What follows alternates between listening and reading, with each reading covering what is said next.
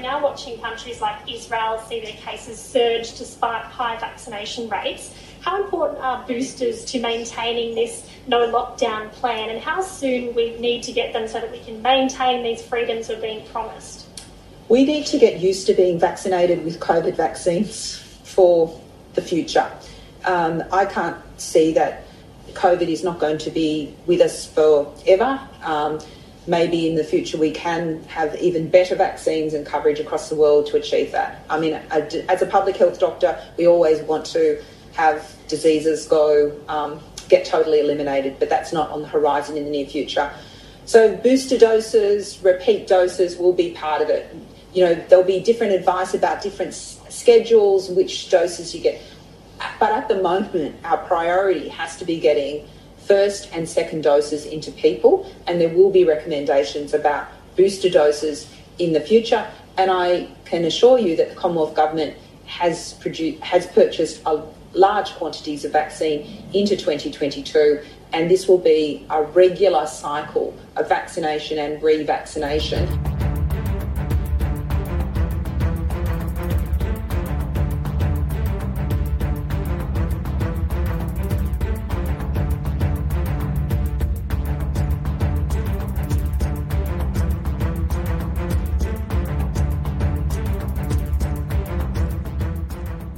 The Daily Wrap Up, a concise show dedicated to bringing you the most relevant independent news as we see it from the last 24 hours.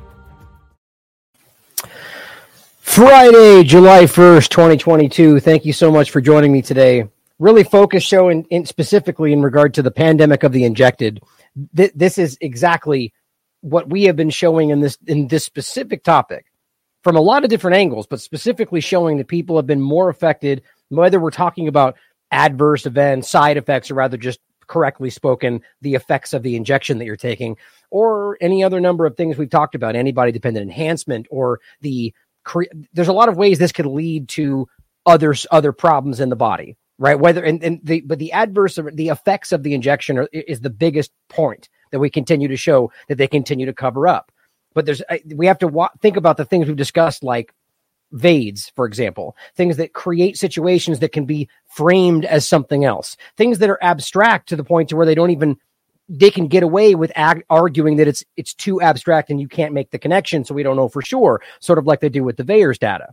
But the bottom line is that their own data, which I'll show you again today, why they keep hiding it from you, it continues to show you exactly what we're talking about. And there's a really important topic today that I want to go over in regard to the, specifically the new variants they tell you that are spinning off from Omicron that remember don't don't forget perfectly correlate with the administration of the injection when all the variants exploded. All through 2020 weirdly enough when there was only unvaccinated people circulating what was going on variants didn't seem to pop off. But then the moment the injections happened it just exploded. But total coincidence but we're going to get into specifically what they tell you are the new variants and how the data shows you that people that are taking these injections in many places that are on a border will show you the places that aren't taking them are that that you can prove are dealing with whatever they say is circulating have zero problems specifically south africa. Remember the place where they say omicron technically the second place botswana was where it first showed up and that's where the undocumented undiscussed diplomatic immunity people came through and nobody ever found out who they were and they're the first people that were sick with it.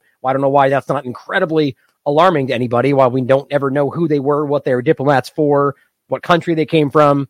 Because remember diplomatic immunity means you can bring anything with you and they can't check it. But anyway then it went to south africa and the point being is that was one of the earliest places that had the omicron situation. And as well one of the earliest places that dealt with supposedly these variants but what you'll notice is the very low vaccination in South Africa, and they're barely having a problem here. But right across the right near them, we have there's the border. I'm thinking is Germany, but right near them, we have a situation where people are very, very vaccinated, dealing with the same thing they say, and just ripping through them. He having higher cases, higher hospitalization, almost entirely vaccinated. Now, how do you explain that?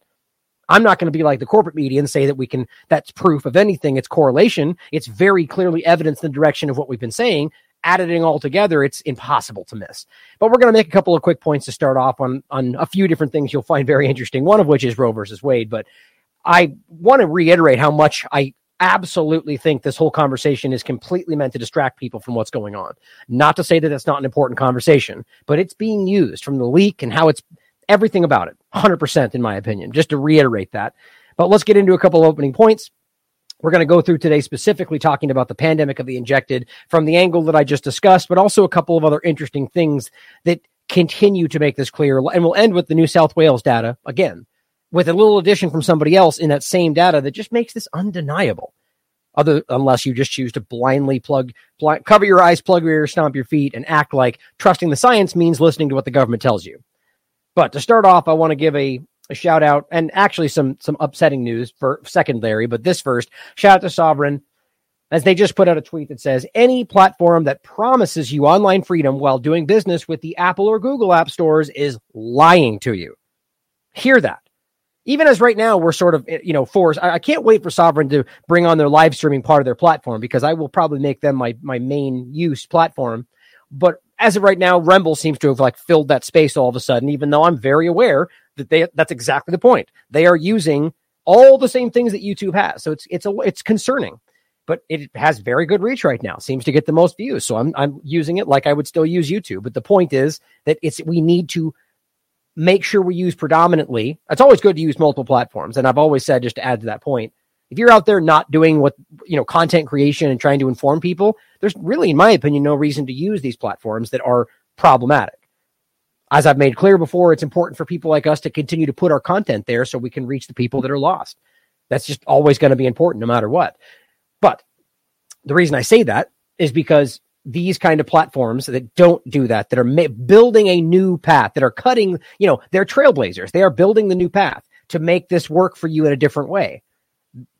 It's important to lean into those and support them. At Sovren, we're glad to be building a revolutionary community totally free of big set tech censorship, is what they wrote. And I believe that. 100%. Now, the reason I bring this up in the way that I did is because on that same note, with a heavy heart, as, as I, I, I said before, but I wasn't, it wasn't something I was supposed to release just yet. For those that may have, may know, I, I made it clear recently that a, a very close friend of mine passed away in a very upsetting and confusing way. Just the story goes, he was in Cabo, fell, hit his head late at night. They came to him with his head you know, at the morning and they said he fell, hit his head, and so on. Sounds weirdly, eerily like a, lot, a couple of other stories I've heard. This person was not vaccinated, and there's a lot of just anyway. The point is, this person was Peter Allard, who is a very close friend of mine. Who started off as somebody who was a big supporter of the channel, who just you know, like all the rest of you, was somebody who donated because he believed in what we were doing through the same channels that you guys do. And this is through that we developed a, a, relationship. He's a very good friend of mine. And because of that, he reached out to me when he was building Super U and said, I'd love for you to be a part of this. And I refused any kind of official connection, as I told you guys, because it's, I don't want anything that looks compromising or that is compromising. And, and he understood that. And we continued to build Super U. And I believed in it. I believe in it. It was something that I believed was going in the direction that would change things the same way Sovren is. It's not unique. There's plenty of them out there trying to do the same thing. Now, unfortunately, after he passed away, his family has no desire to maintain what he built which breaks my heart.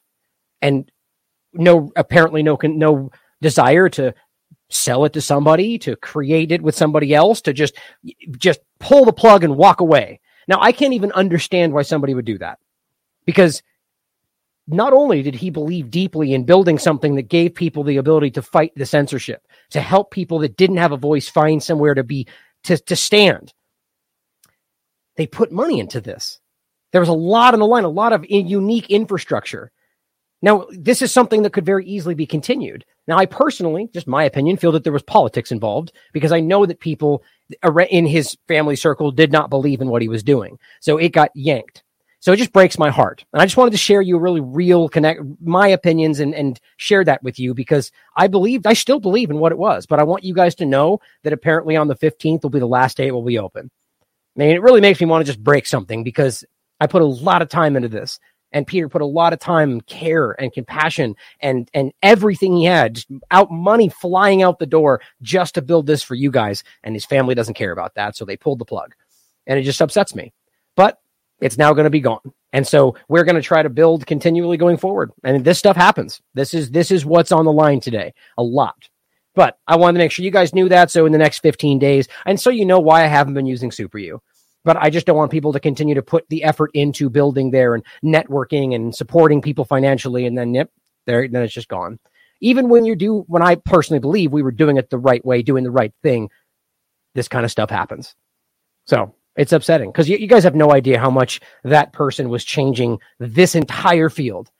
Now, there's plenty of reasons you should be skeptical about anybody involved, but I don't know anybody else. And I, for instance, David Meiswinkle is a good friend of mine. He he he is doing his own thing now, but was previously with uh, architects and engineers for 9/11 inquiry, and was also a friend of Peter's. And we both talked about this. And I hope I'm not, you know, sharing a personal conversation, but the point is that we both discussed this, and we don't know anybody else in this field that was doing what he was doing, essentially finding people out there that he believed in and saying, "Here's some support. Do what you think is right." Where else is that happening? He was a unique person. Anyway, not to take too much time on this, I just, it's upsetting, you know, somebody that was really changing things. And there's a lot of people out there that he was influencing with support, not content. That's exactly the reason he built Super U and why he believed in me, because that's what I brought to the table in Super U. As I said, number one, we will not influence what people are doing. We will give them a platform, protect them from everybody else. Drop my pen. Almost had it. That close. But back to the point, Su- uh, Sovren is one of those platforms. In my opinion, I think they're doing an excellent job and we should continue to support them, and I will as well. But I wanted to make sure I told you guys that before we got back into it. So, sad, sadly enough. Now, going forward, I wanted to make a couple more points before we jump into the main topic this is really frustrating to see stuff like this so obviously happening. And yet we continue to see the conversation go forward as Putin's gas hike and all this childish nonsense. I mean, guys, just realize that kind of not garbage applies to like every topic you can possibly talk about. And that's not just the US government. It's most governments. Oh, and by the way, I forgot to ask, let me know how the volume sounds on the mic. There's, there's definitely something going on in general. It's not just uh, uh OBS. I'm using StreamYard today just to try to feel this out. I can't figure out what's going on with this. These are everything's the same, everything. So anyway, just let let me know how it sounds. I think I finagled it to where it's louder, but I'm trying not to get too close to the mic for that reason. Now, the point was there's so many topics here that you can look at stuff like this and see that well, for crying out loud, they're blatantly either lying, bending the reality, or just politically changing things to make it out to be only Putin's fault when it's clearly not the case. But here's an example in that exact topic of Putin's gas hike a ship from Russia carrying oil arrives in New, New Orleans, despite federal sanctions. Right? That's that's the first part of the story. This is from a sort of independent outlet. Here is Wall Street Journal. Oil tanker is stopped by U.S. in transit from Russian port to New Orleans. And you can read the, the Wall Street, even though they're paywall, exactly why we don't want to use those platforms. But here is Reuters pointing pointing out a couple extra points. And of course, they frame it differently. U.S. authorities make checks on oil tanker arrived from Russia now, U.S. authorities have indeed stopped an oil tanker at a time when people are struggling, understand, because Putin, of course, right? Extremely high gas prices. But they stopped the oil tanker that's bringing the thing that everybody desperately needs. Why? Well, to check, of course, whether the product was carrying Russian oil. Now, why would that matter? Why would it matter if it's Russian oil when we're desperately needed oil? Because sanctions, right? So if you're confused about who's causing this situation, as Russia tries to bring in oil or at the very least, a Russian tanker coming from Russian territory, which, by the way, I believe is Russian. This I believe this is a allowed sidestep of sanctions. Let's make that clear. They checked to see if it was Russian in origin, which I think it pretty clearly is. You can read the other article, but it says the chartered vessel was shipping uh, intermediate oil products, including vacuum gas oil, fuel oil from Russia's port to New Orleans uh, in general, uh, in New Orleans port. But it says the U.S. sanctions do not include. Oh, did I miss a part?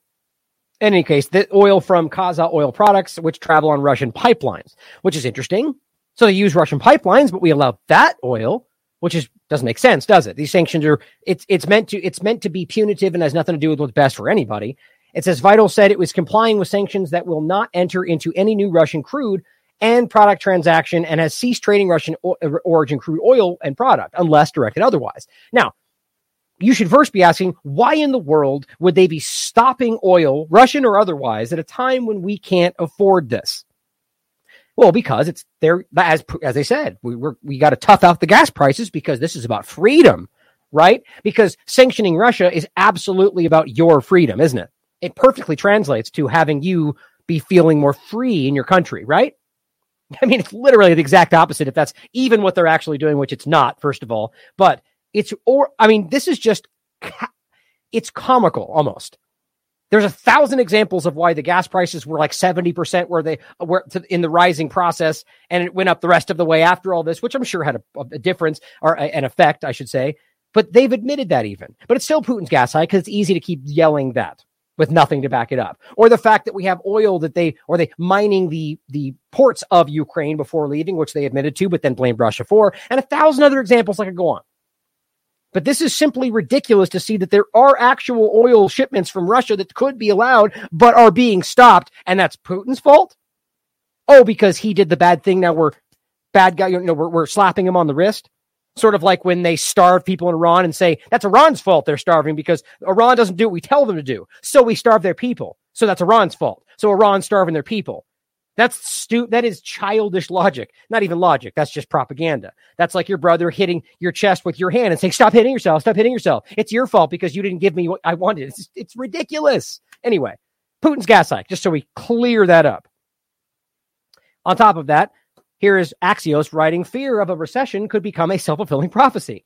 Now, we're not going to get into this entirely. The point of this article is simply to realize, as they say up top, persistent inflation and Federal Reserve's campaign to rein it in are in fact conspiring to tip the economy into a downturn. They are creating the problem. Even this sort of, I mean, that's what they're saying in a careful way. We, the government of the United States, is creating a problem to then point at and blame other people, whether they even know that or not, which I think the real spring string pullers do. But just realize this is nobody's fault other than the actions of the people that are creating the situation, which is predominantly the United States government. And the facts are all on the table.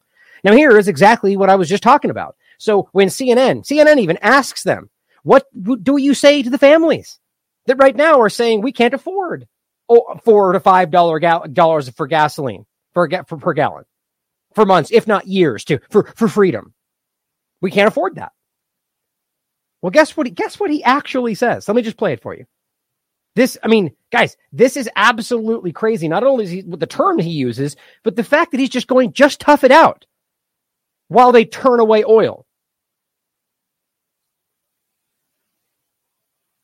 What do you say to those families who say, listen, we can't afford to pay 485 a gallon for months, if not years. This is just not sustainable.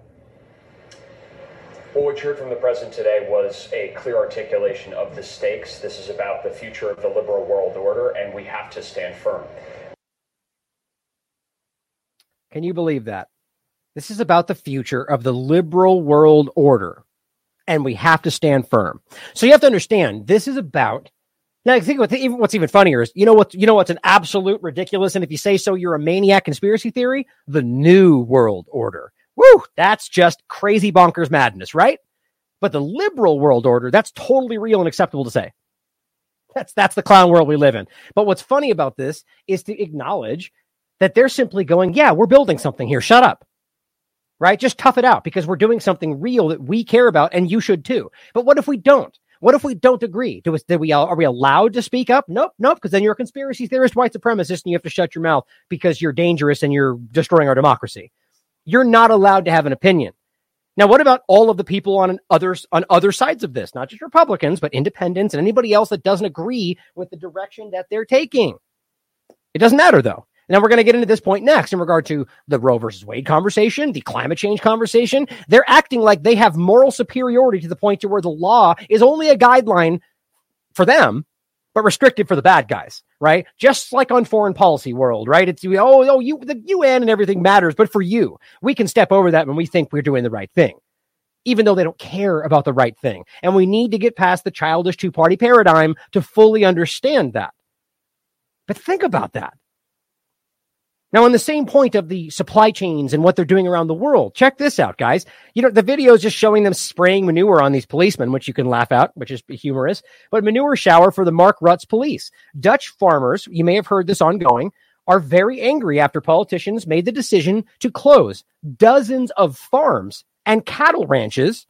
Well, you know, while people are pointing at Putin and causing, saying they're creating a supply chain issue, they're closing farms and cattle ranches because their argument is they need to reduce nitrogen by 30%. And what's that for? Oh, that's right. The big discussion of climate change and carbon tax and all this conversation.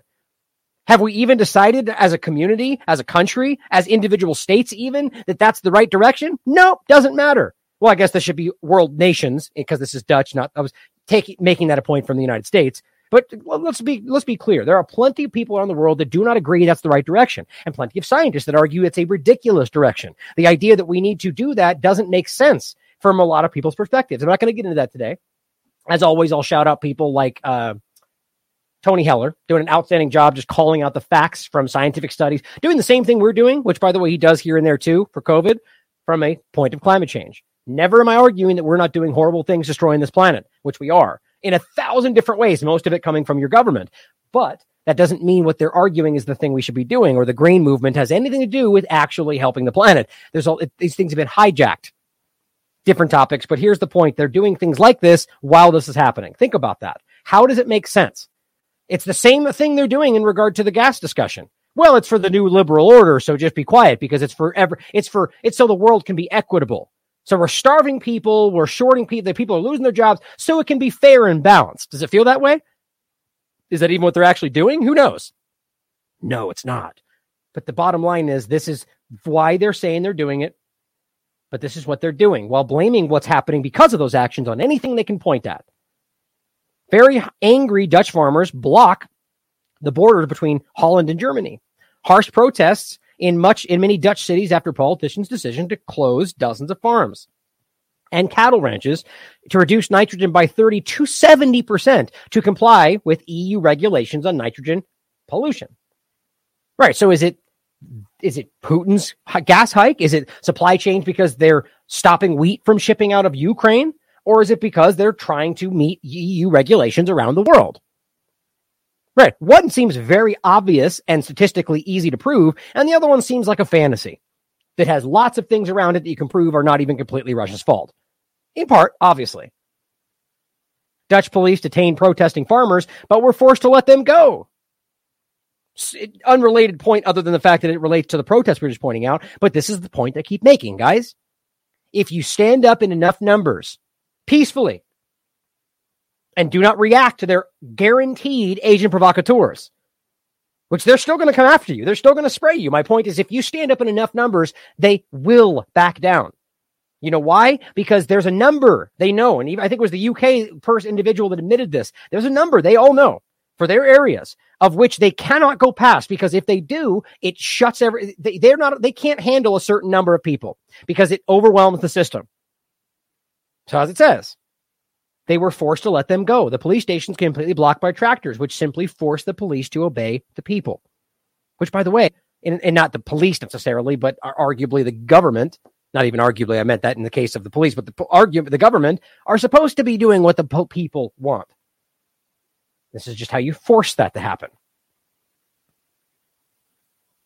Now, this is what we need to consider going forward, right? Is that we can force their hand if we stand up. I'm never calling for violence. Important to understand. Now, bringing this over into the Roe versus Wade conversation, I'm trying to fly through these reasonably quickly because this is something I've talked about a lot and it shouldn't be taking up as much attention as it is. But what I want to point out before I make a couple quick points about this is, is it's important to think about what always happens with this, you know, the, the, I, the, I support the current thing, pan, you know, pandemic. I guess it's a good, good word for it which is the, they, this joke we the joke they're making where it's just they they throw the new dangly cat toy in front of you and all the people you would expect jump on it with their new flags and stickers and say I support that now. What happened to the other thing before? Oh, you're conspiracy theory. It just it doesn't matter. It's just I support the current thing. And they believe in some case they're doing the right thing. But what's important to think about in this, specifically Roe versus Wade kind of a conversation. It's what you do when you're when when defending your values, let's say, is difficult. That truly matters. When it's hard to take that stance, when it's unpopular. That's when it truly matters. Not that it doesn't matter anywhere else, but that's when it really matters because everyone defends their view when it's easy. Everyone defends their view when it's the popular opinion. In fact, people lie about their view when it's the popular opinion. When it's not easy to stand up for it, that's when the real people who truly have principles stand up for their values, for their perspective. And that is not what we're seeing today. That's what's important to understand. It's things like this that you need to understand. And we've already talked about this. People that are screaming, my body, my choice, but then stopping when they go, you should have to be forced to take vaccines. That's a ridiculous hypocrite. I don't care what nuance you have in that conversation. You are you're challenging your own logic because you agree with one thing and don't agree with the other. It's subjective and it's childish. Now, you could argue that my body, my choice simply has limits. Now, that would be a logical argument. Now, I would still call you ridiculous because that's not sound, but it's better than saying it doesn't apply, even though everybody knows that it does. You just have a personal opinion about one versus the other. And I already played this the other day, but I figured I'd include it again just to make this point. Important is bodily autonomy, the same right men have always had. We just want equal rights. The right to govern our own bodies, just like men have always had. It's that simple. Do you support the right for people to not get the COVID vaccine? It's irrelevant. Uh, right? My body, my choice. You're right. It's not irrelevant. Yeah, but one saves lives. You're right. It's One's not irrelevant. One of them is going to be in a pandemic state, right? A state of emergency, which we all know laws change during a state of emergency. Do you agree with this, the statement or the, the principle of my body, my choice? Yes, absolutely. Bodily autonomy is a human right. Healthcare is a human right. Um, access to healthcare should be, not be something that is dictated by the Supreme Court. During the pandemic, did you support people's right to not get the COVID vaccine?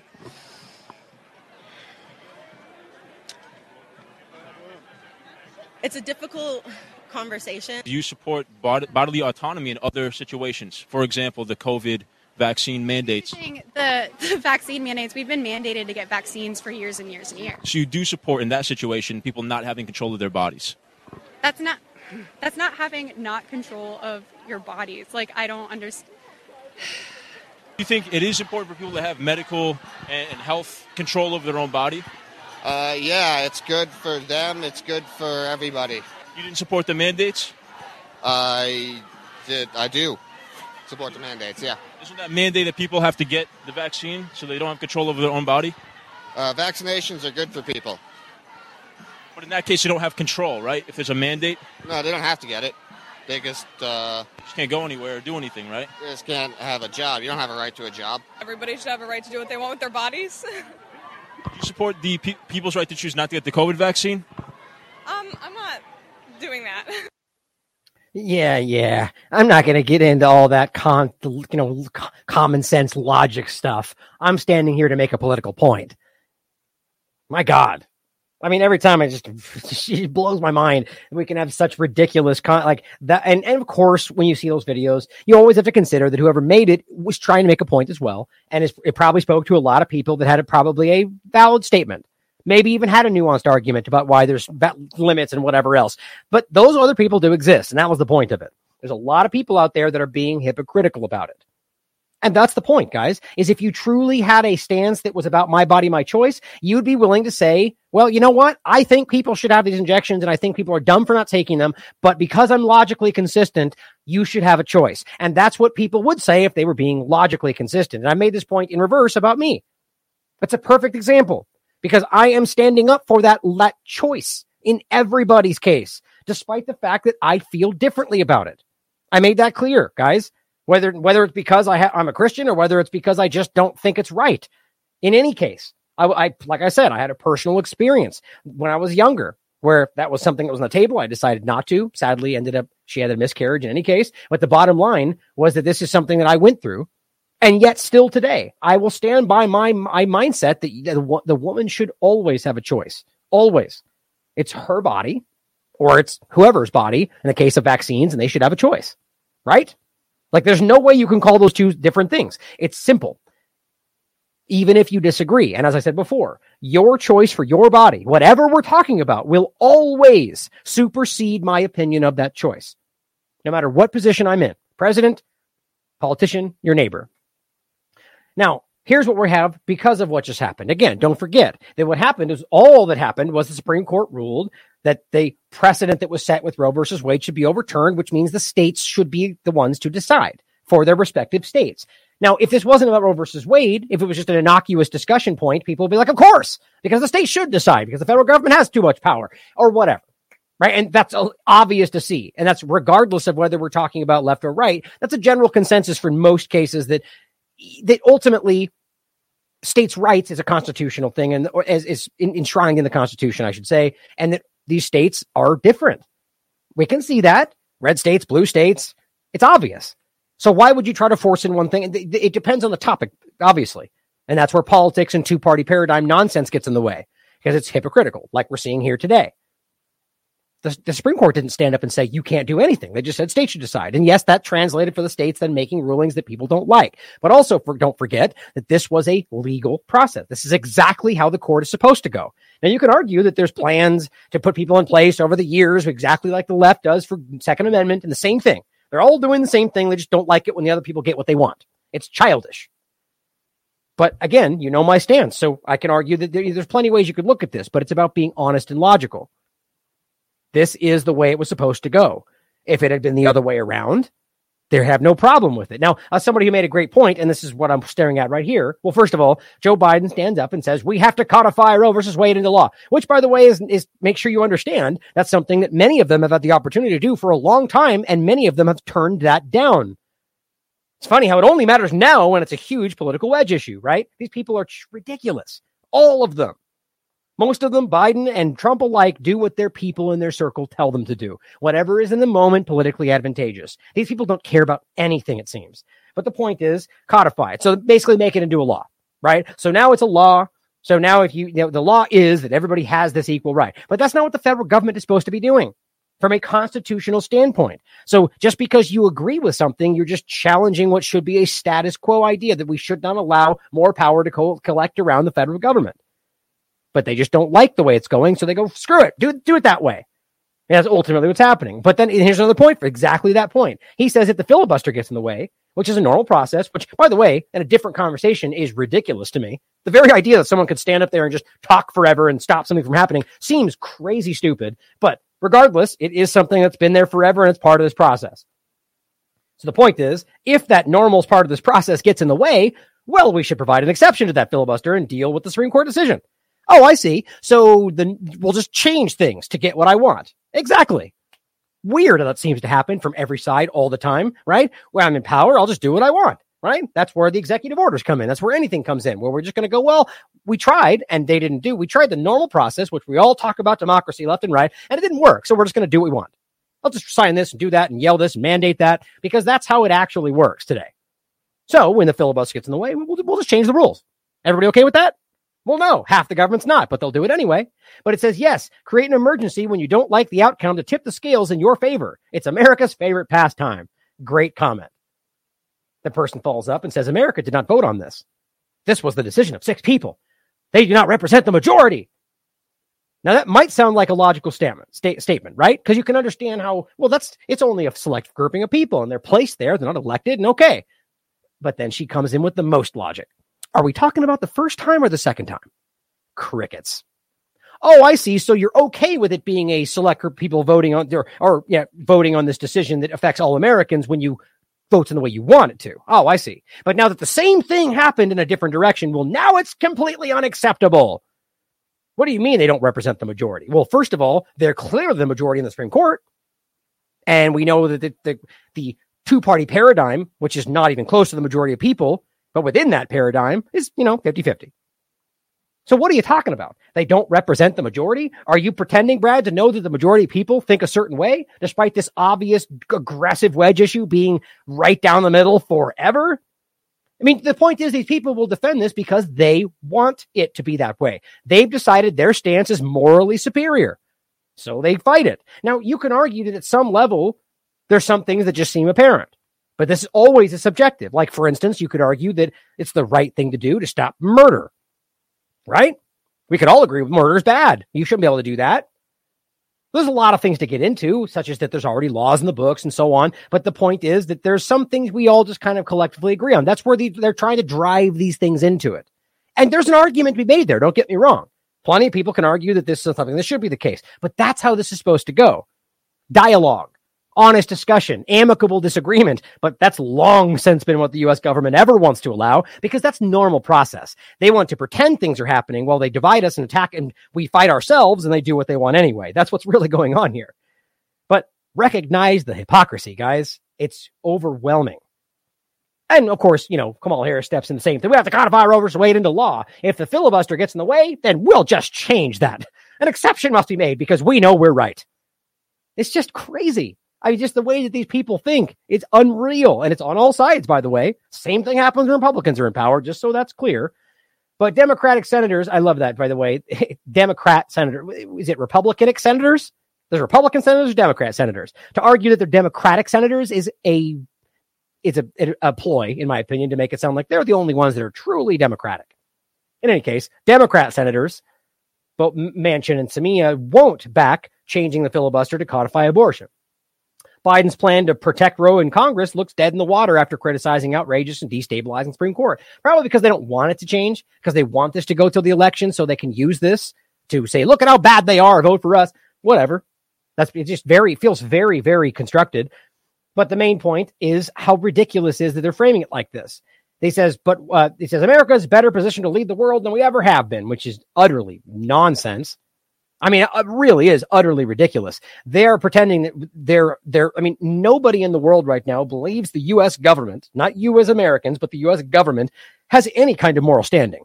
They break everything that means anything. Nothing is sacred. All the deals and, and rulings and agreements they just violate the moment it means what they get what they want. Everybody knows that, even people in this country.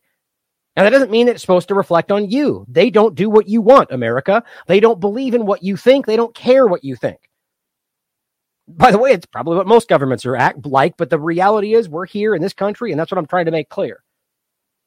That just that being said, he goes on to say, but one thing that has been destabilizing is the outrageous behavior of the Supreme Court of the United States in overturning ruling not only Roe versus Wade, but essentially challenging the right to privacy.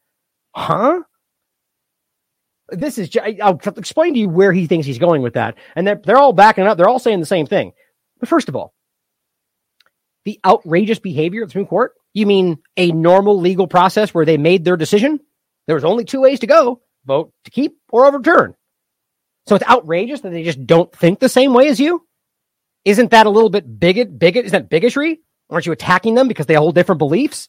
I mean, no, no, they're the racist ones because we have the superior stance, right? This is crazy nonsense. But the point is just so I hope that was clear, by the way, how childishly ridiculous these both stances are. But the idea that they're challenging the right to privacy, how in the world are we changing this into privacy? What they're trying to do here is by by segueing into the other things they're talking about, such as the gay rights for gay people and, and LGBTQ, which by the way haven't even happened yet. And those again aren't rulings on whether or not things can happen. They're the same idea to rule in the case of let the states decide, which that should be at what they should just make a ruling across the board and say everything should be the states decide. Same process. You can still deal with your state. The states are still supposed to embody what the people say, but by the way, that doesn't happen anywhere. So let's just get on the same page here. Your government doesn't care what you think, but it's still a step in the right direction. And again, women should still always have a choice, in my opinion. But the, what they do is act like, oh, this is leading in the direction and opening doors for them to remove your privacy. And that, even in itself doesn't make sense. Because, by the way, still, as an actual constitutional right, is your right to privacy. Not abortion. It's not a constitutional right. Now, even, even though they say that in this article, that the, the set the the precedent set by the Supreme Court set as a constitutional right. No, it doesn't. That's not how that works. They're just making things up like they do all the time. But it says the first and foremost thing we should do is make it clear how outrageous this decision was. I just can't get past how dumb that is. Again, the argument I made before is what's the difference is if the Republicans have stood up the first time this was ruled on in 73 and said, the first and foremost thing we should do is make it clear how outrageous this decision was, and we need to stop this from happening because now is that any different? The only difference is they feel their stance is morally superior. And you may think they're right, but you have to recognize how people have a right to feel differently. You don't just get to decide that you're not allowed to have a religious perspective. I mean, it's just ridiculous. And it's completely untenable with the concept of what we believe that we are in this country. Just realize that. I mean, I just can't get past how crazy that is. But it goes on to say what and wasn't how much it impacts not just on a woman's right to choose, which is a crucial and critical piece, which again is not what the Supreme Court had any say in. That was the states that decided. So they just love to focus on the Supreme Court because that's where this all stands for them. It's about focusing on the left versus right concept, not the state's individual choose, because then it it spreads this out across a bunch of different battles, governors of different states. They don't want that. They want this to be easy to focus on. This is about politics, guys. But then he goes, but on privacy generally. So explain for me how this attacks anybody's privacy at all, even remotely. Anybody. Privacy? So your your your restrictive ability to get an abortion in some states. Because remember, I made this clear the other day. Even the ones they say banned it still have loop, uh, even the federal government maintains the idea that you still have a, an access to an abortion if your life is threatened. I'm not saying I agree with that, but at the end of the day, that's still not banned. But how does that stop your privacy? It does not, is the answer. He added that Congress should not only codify abortion rights, but also the right to privacy. Biden, it's already a constitutional right. I think you're, oh, you already lost your mind. My, excuse me, which he said the Supreme Court wiped out in its decision with Roe. So they wiped out your right to privacy with a Supreme Court ruling. Guess what? That's not possible because the inherent God given rights don't stop because the Supreme Court says so. Because remember, though, abortion is not one of those. Now, again, I'm not saying that it be, it's all absolute, that that's the facts and the only rights you have are because of this. That's not how that was supposed to go either. These were just things that they outlined that were God given rights. Now, you can argue that abortion is one of those.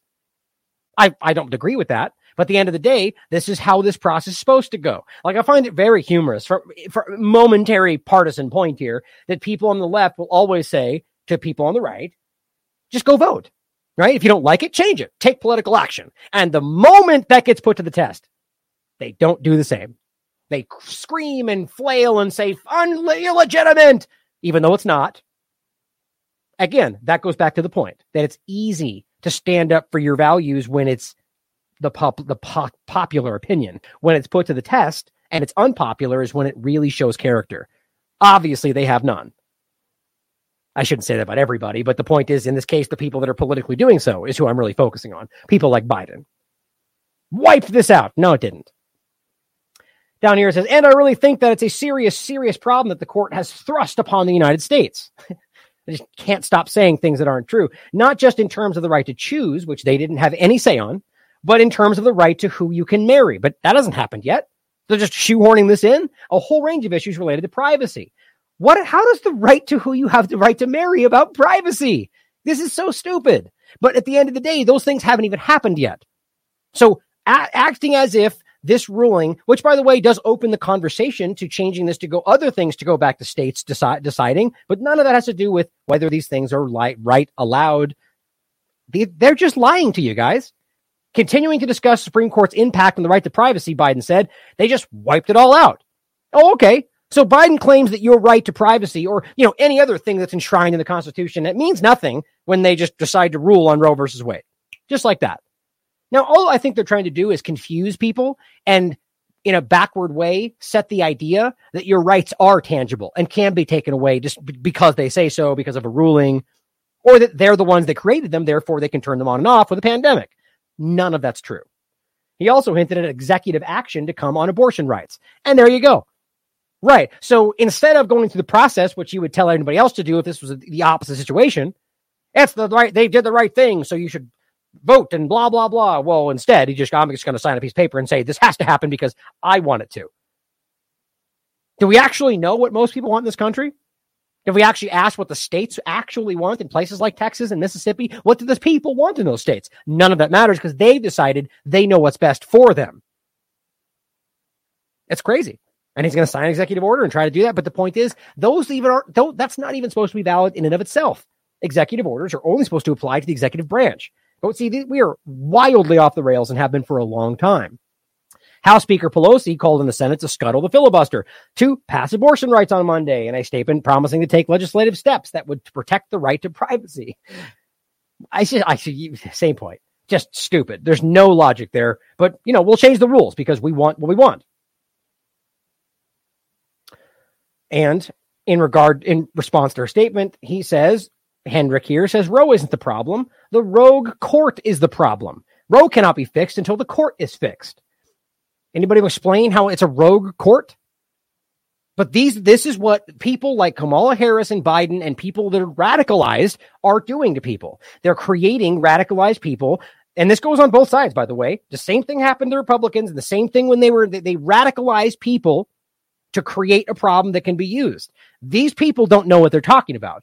Ro- it's a rogue court. Like at the very best, you could argue that what happened was some sort of secretive, Ill- uh, illegal process by which they put people on the court. And then because their ruling went this way, that's why it's illegal. That's not true, though. That's not even what they're arguing. They, if they had ruled the other way, everything would be fine.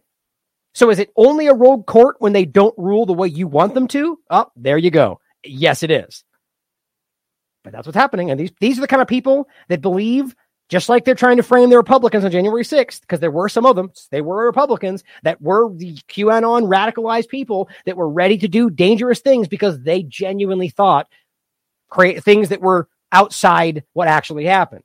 There was cheating, absolutely. The idea that this was some like this is the same thing, this is the same crazy situation in this same point here. These are people that believe there was some sort of stolen activity and they're going to take violent action and take it back. Of course, the right would only say that's only what the left does, and the right the left would say that's only what the right does, and it goes back and forth, round and round, and that's why they all hate us. But here's Ken Klippenstein saying this is what a judicial coup looks like. A judicial coup. Now, what's interesting to me is just how do you call it a judicial coup if these people were put there by a legal process and they're doing what they're legally supposed to be doing? Explain that to me. Now, I'm not going to say that you couldn't see this in that light, that by being put there, or let's just say they were legally put there, but then influenced in a, in a nefarious way from behind the scenes. Well, you could make that kind of argument, but let's see what he's using to reference this point. Overturns Roe versus Wade. That's it. Oh, okay. So it's it's a judicial coup because they just decide something you don't agree with. Okay, next one. Supreme Court limits EPA's power to combat climate change. Oh, we'll get into that next. The carbon tax is what they're talking about. The carbon tax that doesn't mean anything in regard to actual pollution because the gigantic polluters like the military and the corporations will just pay the tax and continue to pollute, which is all it does. And people like us well, we would pay the tax because we can't afford to do that. We can't set aside a billion dollars to pay for our problem. No, we'll be limited to our gas usage. And they'll act like, yay, we're, we're pulling back. We're, we're lowering people's gas usage while the people that are actually doing the problem or actually creating the problem get even worse. It is a control on you. That's all it really is. Now, I'm not saying we should not consider how we're hurting the planet. But if we really care, well, the U.S. military be exactly where you start. The number one polluter on the planet is the U.S. military. The corporate media has covered that for years. But now, when we concerned about climate change, well, you, John, John you know, Mr. John Peon over there, well, you have to stop driving all the time. That's what's really doing it. My God. But of course, because they again rule legally, in, in my opinion, the right direction, it's a coup, isn't it? It's a coup against the liberal world order. Supreme Court further erodes separation between church and state in case of pl- praying football coach. Now, here's an interesting one because I would argue that it's very important that we maintain that very clear line. And the more you rule in, in cases that make that fuzzy, that's a problem to me. But it's a legal process. I would stand up and say, you morons don't know what it means to support the Constitution, which I've done about people like Kavanaugh, who have made very clear rulings in the past that are directly contra- contradictory to the Constitution, like around the Patriot Act. And that's why I believe that most of the stuff is completely broken. But it doesn't mean that within the context of the conversation, you can't point out that they're being ridiculous. Like people keep confusing this conversation as me saying, support the Supreme Court, follow the process. Guys, if you haven't found out by now that I think all of this is broken, then you're not watching my show. We are arguing from within their narrative, which is what we've always done. But the Supreme Court has agreed to hear a case that could give state legislatures broad, unchecked power over federal elections. Now, first of all, has agreed to hear does not mean that they've made a ruling on this. And if they did rule to say, yeah, take unchecked power to control your elections, well, that would be crazy. And maybe it does happen. And then we'd have to agree that this was a legal process and that there's a problem. My point is, I'm not saying there's not a problem with the kind of power that we see flowing through these areas. My point is for them on one side of this to argue it all makes sense and this is democratic democracy right up until it goes away they don't want it to, then they scream, shows you how all of this is broken and nonsensical. But it only happens when one doesn't get the one thing they want. This is why Americans need to stand up and make it clear that this government does not support you anymore. And it hasn't for a really long time. And that goes for all of it, all branches.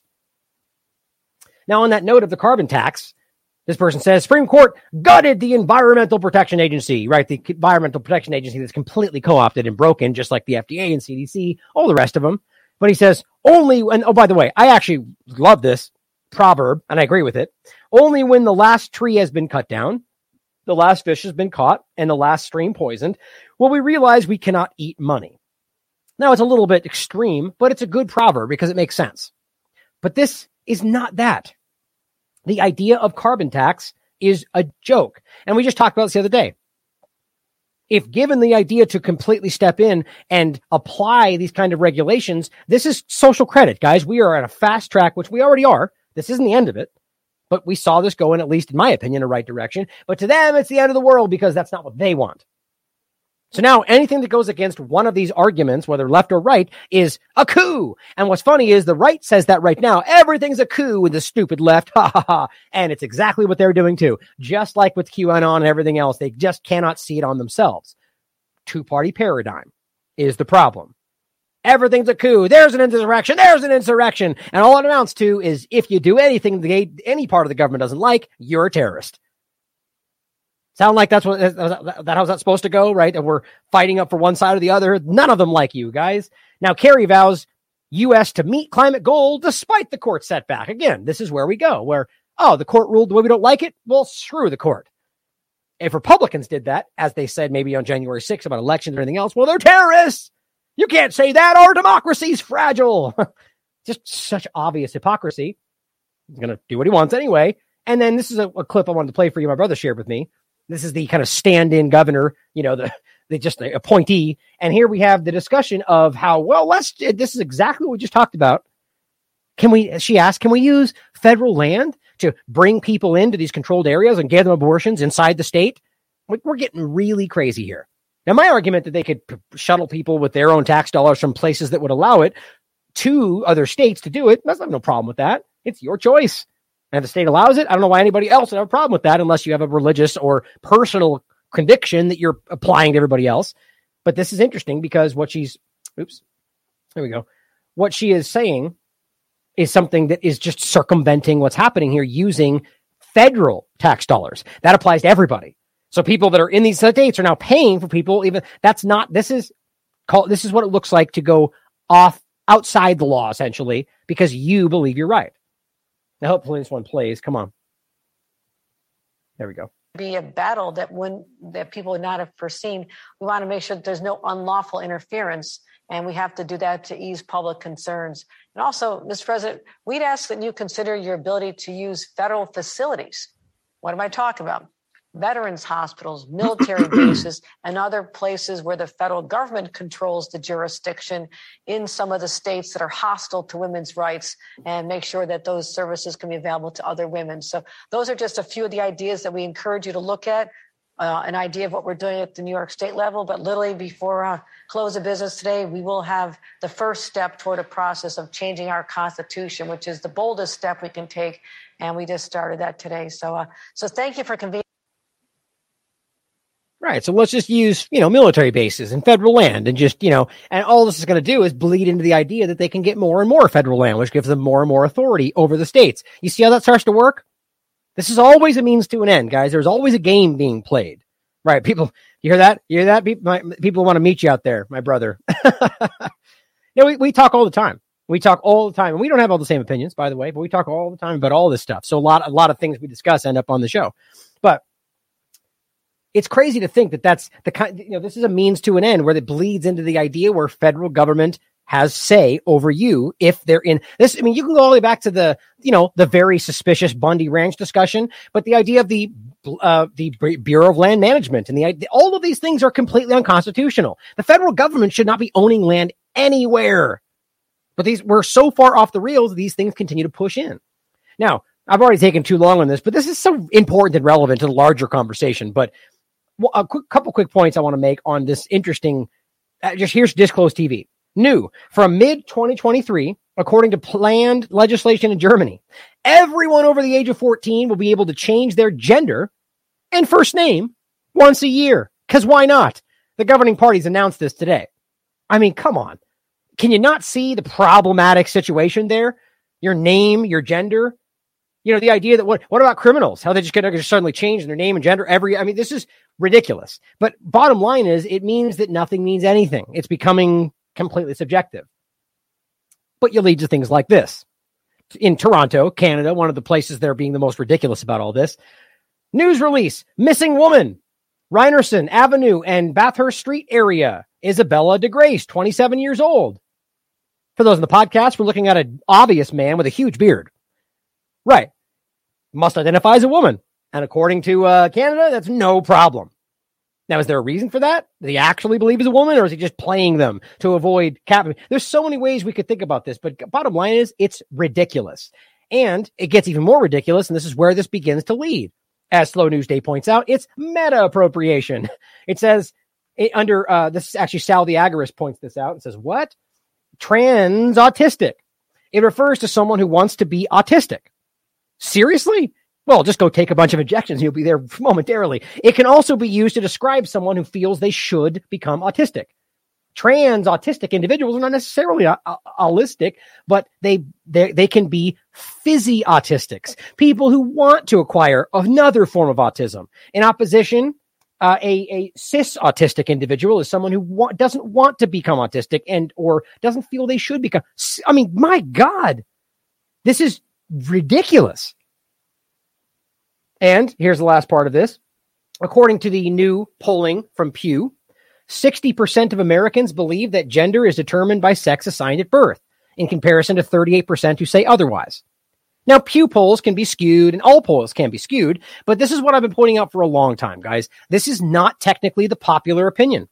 And, and the bottom line is what we're staring at here is that this is the politics around specifically LG, LGBTQ discussions are a very small fraction of the population, but obviously take up a huge portion of policy. That's not supposed to be how this works. That's politics overtaking reality.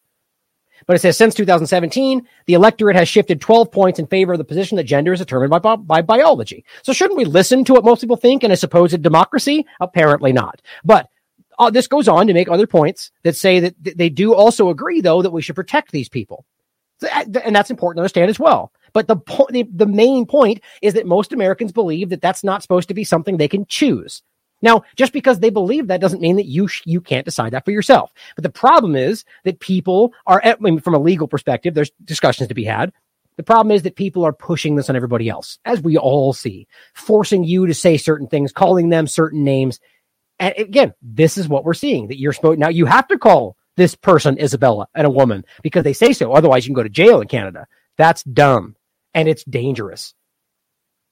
But that's my opinion, and I could be wrong. The bottom line is that's how this is supposed to work. But all of this is subjective, just like the, all the other discussions we just had. All of it. And it all leads into conversations like this where it becomes what just, you know, just trust what they tell you because that's where this is supposed to be. So bringing us over to the, sorry, I'm- apologize. It took an hour. That there's a lot of that I find very important, but this brings us to the COVID-19 vaccine injection conversation. Now we just talked about this. FDA advisors vote to include an Omicron specific component for a coronavirus booster in the US. All right. So they voted to include this. Now, the part that they always leave out of this that you can, I, I proved in my previous show, which is right here. You can please watch it. This means they, they vote for new COVID jabs at altering them with no new safety testing, which is unprecedented, unbelievable, in fact. So here's the new part of the conversation. First, Mary Talley MD points out the new variant BA4 and BA5, if that's what we're actually talking about. I be- frankly, I believe a lot of this is just simply either something that was put out and the, the genuine self-spreading vaccine conversation, which is a very real thing to consider. I can't prove that, but they've been having conversations about using this, testing these things for years. Johns Hopkins comes out with an entire discussion about how self-spreading human vaccines are the future. I played that video for you where they show a woman spreading from a pregnant woman to her children. I mean, this is from the US government, guys. It's real stuff. But whether that's what we're talking about, or this is just simply vaccine side effects being framed as something else, or it is what they say it is, the point is what the science is showing is these things are affecting those that have had shots almost entirely. The variants or variants is more are more likely than Omicron to result in bacterial pneumonia at an earlier onset. Interesting how the mask they're giving telling people to wear also does that. Because the point is, by the way, as I don't forget, bacterial pneumonia has the exact same symptoms they tell you this COVID phantom causes causes and can be spread and can be caught. And with a false positive PCR test, boom, just like that, you've got yourself a pandemic whenever you want. But here is a great article from Ivor. Um, here, forget his name. It's, I have to use this page because it freaks out when I highlight it. Igor uh, Chu, uh, Chuvdov, who we doing great work by the way. We've referenced him many times. South Africa versus Portugal, entitled BA5 is a variant for boosted people. South Africa versus Portugal, same variant, opposite outcomes. Summary BA4 5 sister variants currently dominate two countries. South Africa, which remember was one of the first places to see this, and Portugal. South Africa is barely vaccinated. Only 35% even had a single vaccine. 5% had a booster. Whereas Portugal is 95% vaccinated, 70% boosted. That's supposed to mean herd immunity to anybody. But that obviously is not what we're dealing with here. The situations in these countries could not be any more different. While BA4 and BA5 were mere blips on the radar in South Africa, these same variants are driving a deadly wave of COVID or whatever you want to call it in highly vaccinated Portugal. Like right here, I would argue this is vaccine side effects with deaths among, that's my opinion, deaths among the Portuguese nearing January peak and showing few signs of abating. South Africa and Portugal form a two country controlled experiment. Vaccinate one country and do not vaccinate the other and expose both to COVID BA4 and 5. The difference in outcomes is telling. Let's explore. South Africa and Portugal are on the opposite sides of the vaccination spectrum. South Africa is barely vaccinated, while in Portugal, reportedly, quote, there is no one left to vaccinate. That's their statement, by the way. And links to it, read it for yourself. Now, I, I might have, uh, I don't think I brought that up here. I'll come back to these. Now you can see the links here or the, the breakdown between the two, which is just unbelievably obvious. And it says back in 2021, Portuguese health experts and officials promised upcoming herd immunity, which Portugal would enjoy once the harshly enforced near total vaccination would complete. The majority of Portuguese citizens, quote, believed in science and thought very highly of themselves for that. Most Portuguese, quote, health experts and officials dismissed ignorant science denying protesters that you can see in the picture below who were objecting to their forced vaccination, which was what was happening. On track for herd immunity by the end of summer, its prime minister claims. A year later, things did not quite work out as planned. Shocking. Instead of herd immunity, Portugal is in the midst of a deadly wave of what they say is BA4 or 5 variants, causing another increase in deaths with no end in sight. I mean, look at this. Compared to South Africa, almost nothing compared to before, especially in death. And remember, they have some injections, so that would explain why something seems to be happening. The death in Portugal are coming fairly close. The deaths in Portugal are coming fairly close to the level of the first Omicron wave and are still rising. So there is no telling how high they will go. In South Africa, however, deaths are about one sixth of their ri- winter deaths, and uh, and generally look like the A45 wave was non a non-event there. I mean, you know, there, and there's another control here, but how do you explain that? Right? And not, these are correlations, guys, but there has to be some sort of explanation that nobody wants to dive into, sort of like Sweden compared to everywhere else. Mind you, and remember when they said, don't worry, Sweden's going to have their day. They're going to struggle and we're going to. Didn't happen, guys. That's why they just stopped talking about it. Mind you, Portugal has a decent Western and medical system. That's important to point out as well. And South Africa is a poorer country. So not only do they have all the best injections, they say, and all the things they need for herd immunity, and everybody trust the science and have a better system, they claim. Medical, they claim, well, at least uh, I shouldn't say better, have a Western medical system. Clearly, it's not working out in their benefit. While Portugal, Portugalans are older on average, about 20% of South Africans are infected with HIV. So even though these are not perfectly equal countries, these differences balance each other. So both countries are experiencing supposedly the BA4-5 wave. It was no big deal for South Africa. The same wave is deadly for the overboosted Portuguese, and the deaths keep rising. And still are. COVID looks to be the most, uh, to be quote, mostly over for mostly unvaccinated South Africa and is only getting started. That's quote, these are quotes for totally vaccinated and mostly boosted Portugal. While no two countries are alike, this is a very alarming finding. Mind you, just about everyone in Portugal had COVID by the end of last winter. That's according to them. Thus, this current wave of infections and deaths in Portugal is driven by reinfections. Now, that's the argument, of course. Reinfections, you know, that this isn't necessarily side effects, but rather that they're just getting sick again. Now, that could be the case. I, the, the science doesn't seem to back up the idea that people can get sick. Well, here's the difference, right? If you get sick from anything in the past and and you develop you know immunity to it like chicken pox or anything else. The difference is people are getting sick or let's just say you know or one way or the other and then getting an injection and that removes the immunity or they're just getting the injection and then it causes something and then they don't develop immunity. In any case the injections are destroying their immune system.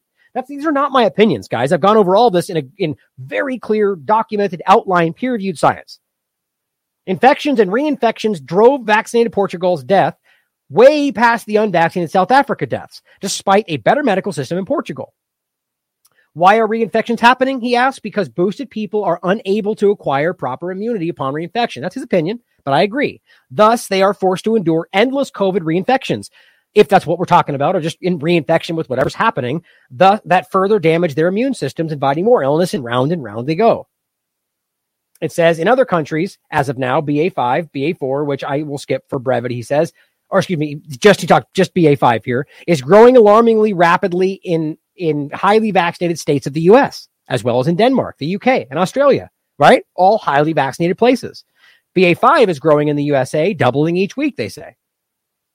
What the article does not say, of course, is that COVID 19 is evolving in an often reinfected, boosted people and not only evade immunity, but to take advantage of the no longer effective antibodies and deprogrammed immune systems while giving its sufferers no long lasting protection that reach reinfection after reach reinfection. And of course, the people that have natural immunity or, you know, in any case, don't have injections in their body aren't suffering this problem, which the UK data has continued to back up until they hid that from you. I'll show, I'll show you that in a second. Now, here's another one e- East versus West Germany. This section is an edit. He added this afterward on June 28th to add a link to the great post by uh, eugyppius. East Germans from the former DDR tend to mistrust their government. Smart. And thus refuse the vaccines. The results speak for themselves on a map. His tweet presents this in a better visual form than the Substack link. You can see it here. I mean, it's like exactly along the border, guys. How in the world do you explain that? It could be correlation, but we should be asking these questions, and they're not. Here's his post you can read from eugyppius. But he says, we may soon see yet one more COVID wave in the US, that's in quotes, COVID wave, and several other countries. If South Africa is any guide, it is unlikely to affect the unvaccinated, recovered people. However, heavily vaccinated and boosted cities and countries may experience another exhaustive wave of whatever they're calling this. Pretty interesting. And the data backs this up, guys. Now, we have examples of this. Now, I couldn't find one. Somebody, I just saw one today from another blue check that was like, I got my fourth COVID example, and I'm thank God I've got all my shots. Just, it, it's everywhere. Here's Fauci saying he's taking his second course of Paxlovid after experiencing a rebound. And then apparently he's had more than one rebound after the treatment because that's how you know it's working, I said on Twitter, right? That makes sense, right? This is so ridiculous.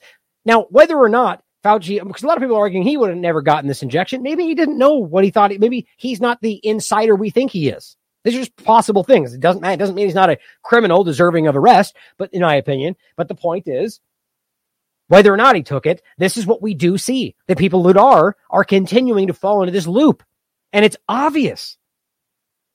And that leads us to the next point of the actual FDA framework that literally just approved adding these things to injections without safety testing. The very variants that they're telling you are affecting people with injections. Is this not very telling?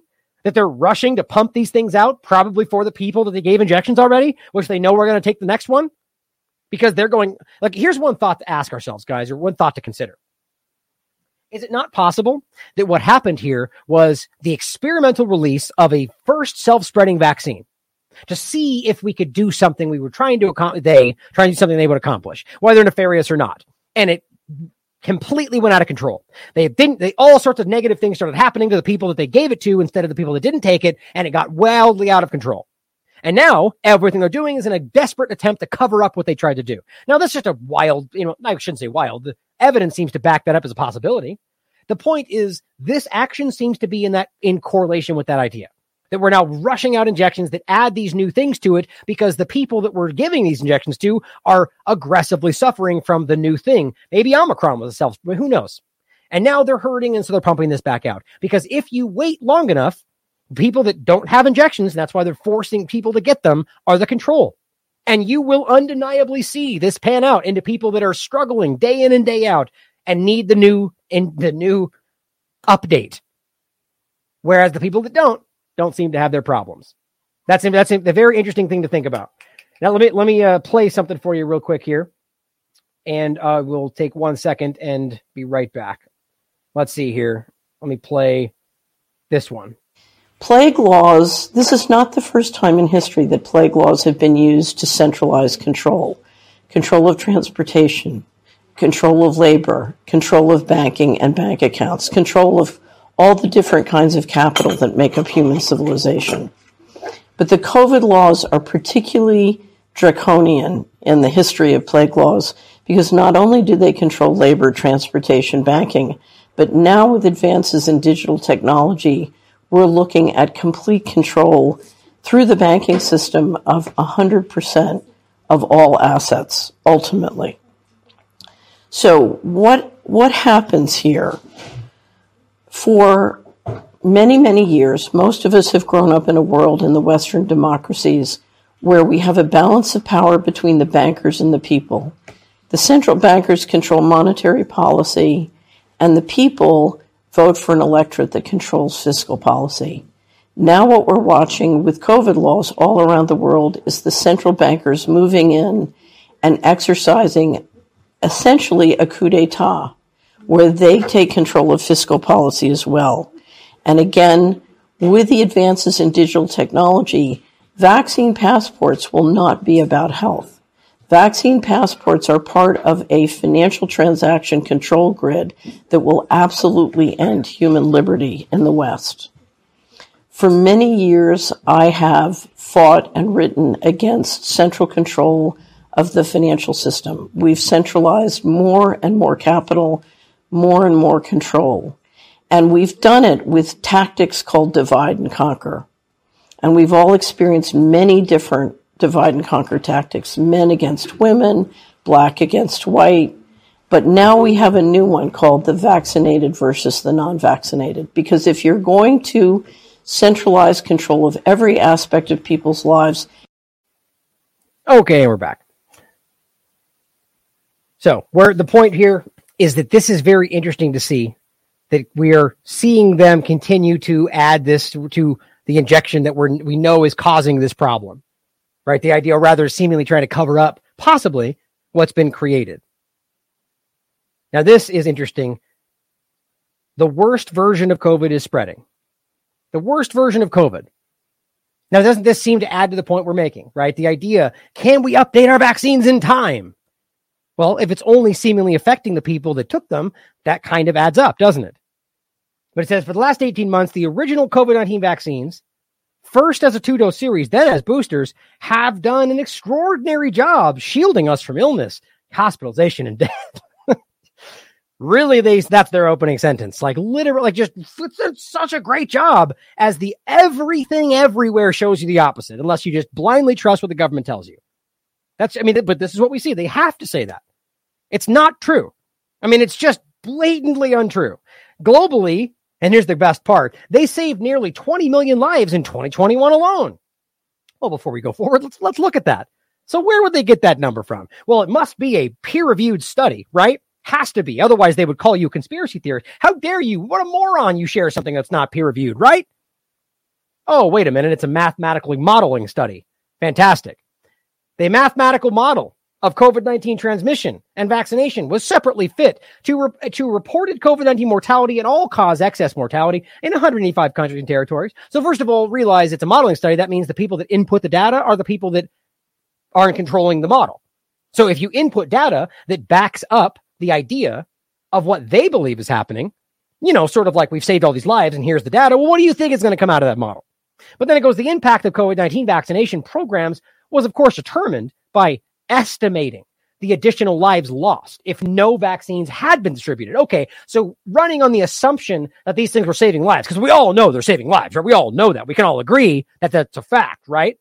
So they go, okay, so fact being they're saving lives, let's estimate how many people just would have dropped dead had we not rushed these things out. Now, are they going to factor in myocarditis and Bell's palsy and heart attacks and blood clots? Of course not. So the point is, this is ridiculous. Self serving nonsense observational mathematical studies, which is the kind of thing that they keep doing. But so the argument is, well, they saved all these lives because of our model we made that goes. And don't forget, where where did we first hear modeling? Oh, that's right, the Imperial College of London that set this all off with an absolutely flagrant lie that was later shown to be a complete assumption, or rather, lie. But yeah, we love the models when it errs in the side of what we want you to think. But if you point at anything other than peer reviewed science that's completely ran a controlled trial, then you're just an utter ridiculous moron. But only when we do it. Even though all of them have their place and all of them are important, you should be questioning all of them. But it goes on to say, even today, unvaccinated Americans are twice as likely as vaccinated Americans to test positive for COVID. Absolute fake news. And six times as likely to die from the disease. Complete, utter lie. There is absolutely the look. I've gone through this. Now, people may maybe you're first tuning into the show. You may think I'm just dismissing these things. I've gone over this stuff. This would be a 14 hour show if I went through each one of these claims. We've gone over the peer reviewed science. We've gone over the peer reviewed science, random controlled trials that absolutely show this is not what's happening. On top of the fact that the link that they go to in here is a CDC study, which we've gone over and utter, it's complete ridiculousness. Now, the point I've said I was going to make this clear before, guys, this is the, the last UK report before they stopped showing you this. This is what it looks like to understand it, not majority, but the risk per 100,000 of catching COVID 19 was almost four times as high for people that were injected.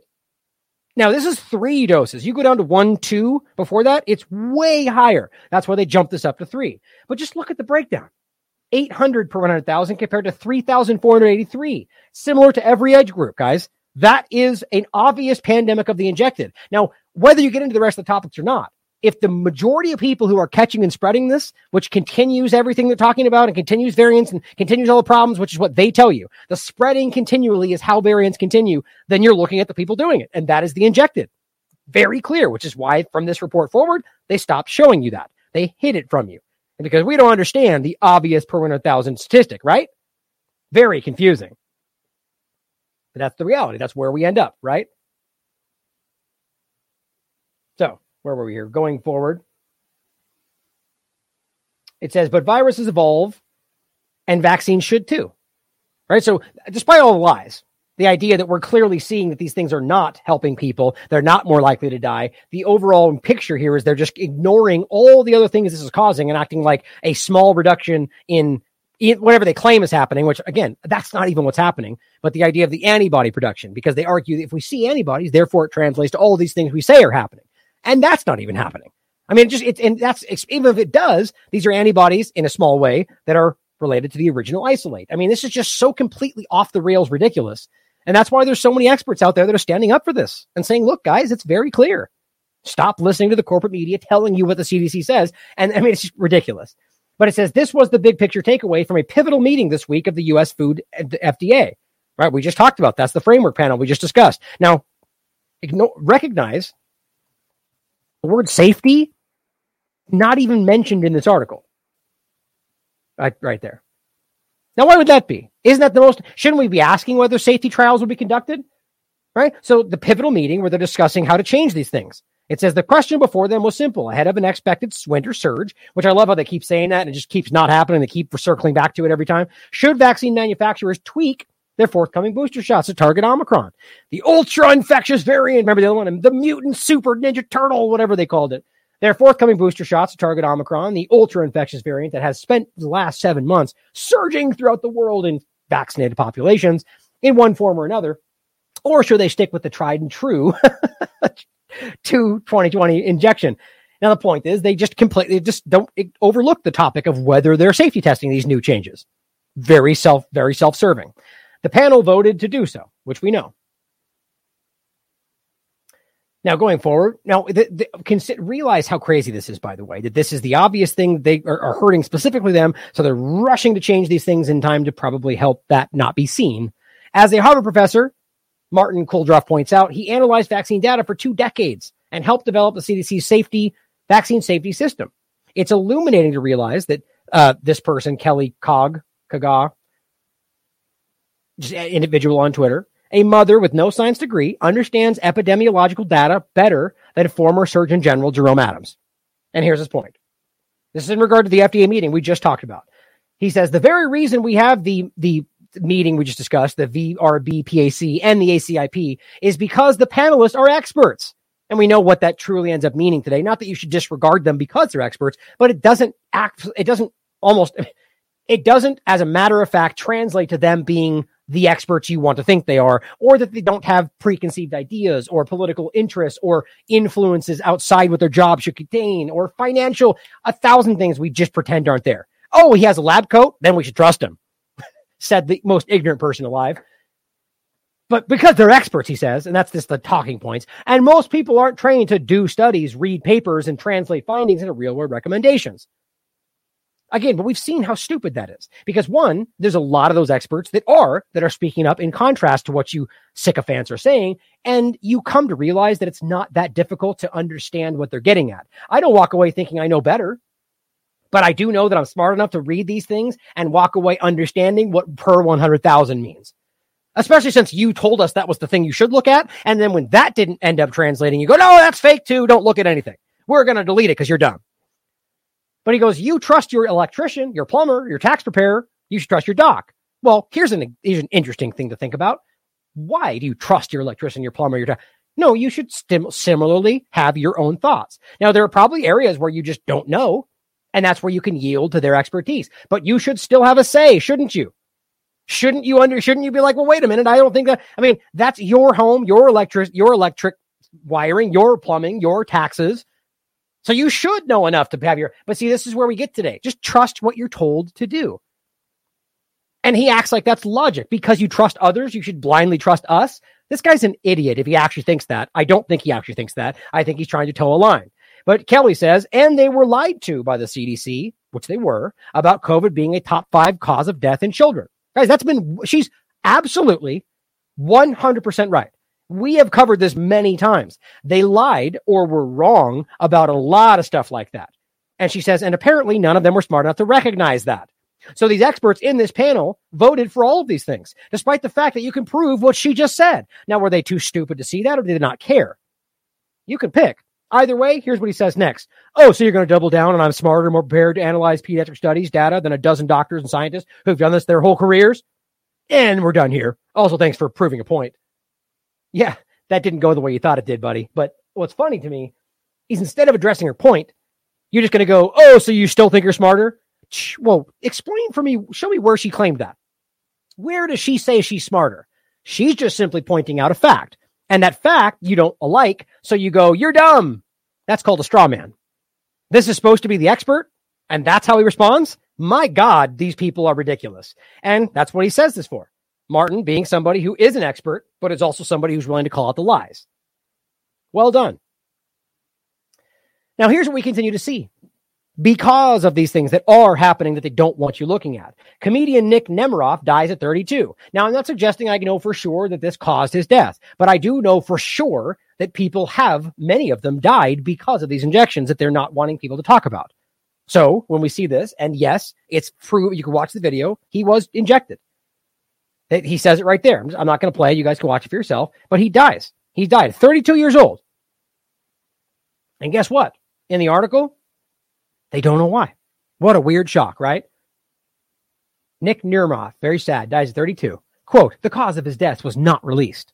He was injected. That's a fact. We should, and here's the point, guys. We should most definitely be asking if it was the cause, not assuming, because that would be stupid as well simply asking if it could have been the cause, especially with the proven and admitted, quote, side effects. That's simply the reality. You know that. We should be, at, of course, you know, you could be, you should have the right to ask anything, right? Anything you possibly want. Could it have been this or that? Could it have been aliens? I mean, you could be ridiculous about it. And I would be like, well, that's stupid, but you have a right to ask that, don't you? And the idea is that out there in the world today, you're not allowed to ask this question. And that's the craziest part about this because it shows you everything. And that's why this point's included. I absolutely love this point. I should have grabbed the tweet, but I was running a little short on time. But here you see his name there. And it really is doesn't matter. This is the statement wherever it came from is such a perfect thing to say here. He says, remember, don't forget, if someone young and healthy dies unexpectedly, it's just improper to ask about their vaccination status. That question is only for important occasions like entry into restaurants. My God, that's got to be one of the best takes on this. I think that is absolutely. There's so many. This is the, like the Roe versus Wade. There's so these contradictions are everywhere. So it's okay to ask for your vaccination status when you're walking into a restaurant, but when somebody dies and we don't want to talk about why and they're 16 years old and there's no explanation, we're not allowed to ask. It's just it's it speaks for itself. And more like this, guys. My 26 year old son, Bill says, was incentivized by his employer, as so many others were, to the tune of $500. So they bribed him to get the injection. So you can argue that he didn't really care one way or the other, maybe didn't want it. And they argue people like this are on their side. Well, no, you bribed them, you coerced them, you threatened them. That's most people, by the way. So he got it. So he did it, and it was Moderna. He went to the ER last night. This is on the 28th, and it, with chest pain. He is now in the hospital on the 29th. That was the day this is being written, and is diagnosed with myocarditis. And he's waiting to have a cardiac MRI. Guess it's just one of those coincidences, though, right? One of these endless, constant coincidences that are never not there. This makes me sick because it's everywhere, and you have to be an absolute mindless fool to not see what's happening right now. Now, just this is part that blows me away. And I made this clear in the last part about the FDA framework. This is what they're continuing to do. Just in, U.S. government buys 105 million doses of Pfizer's mRNA vaccine, not Comirnaty. Yeah, the one they swore up and down will be in circulation by November that doesn't even exist, it seems, despite the fact that they're claiming it's been approved, but only pumping out the emergency authorization version, which continues to give them immunity. Exactly. Pfizer's mRNA vaccine for fall booster injections with an option of 195 million more. Now realize, guys, these are doses that are this, the original isolate.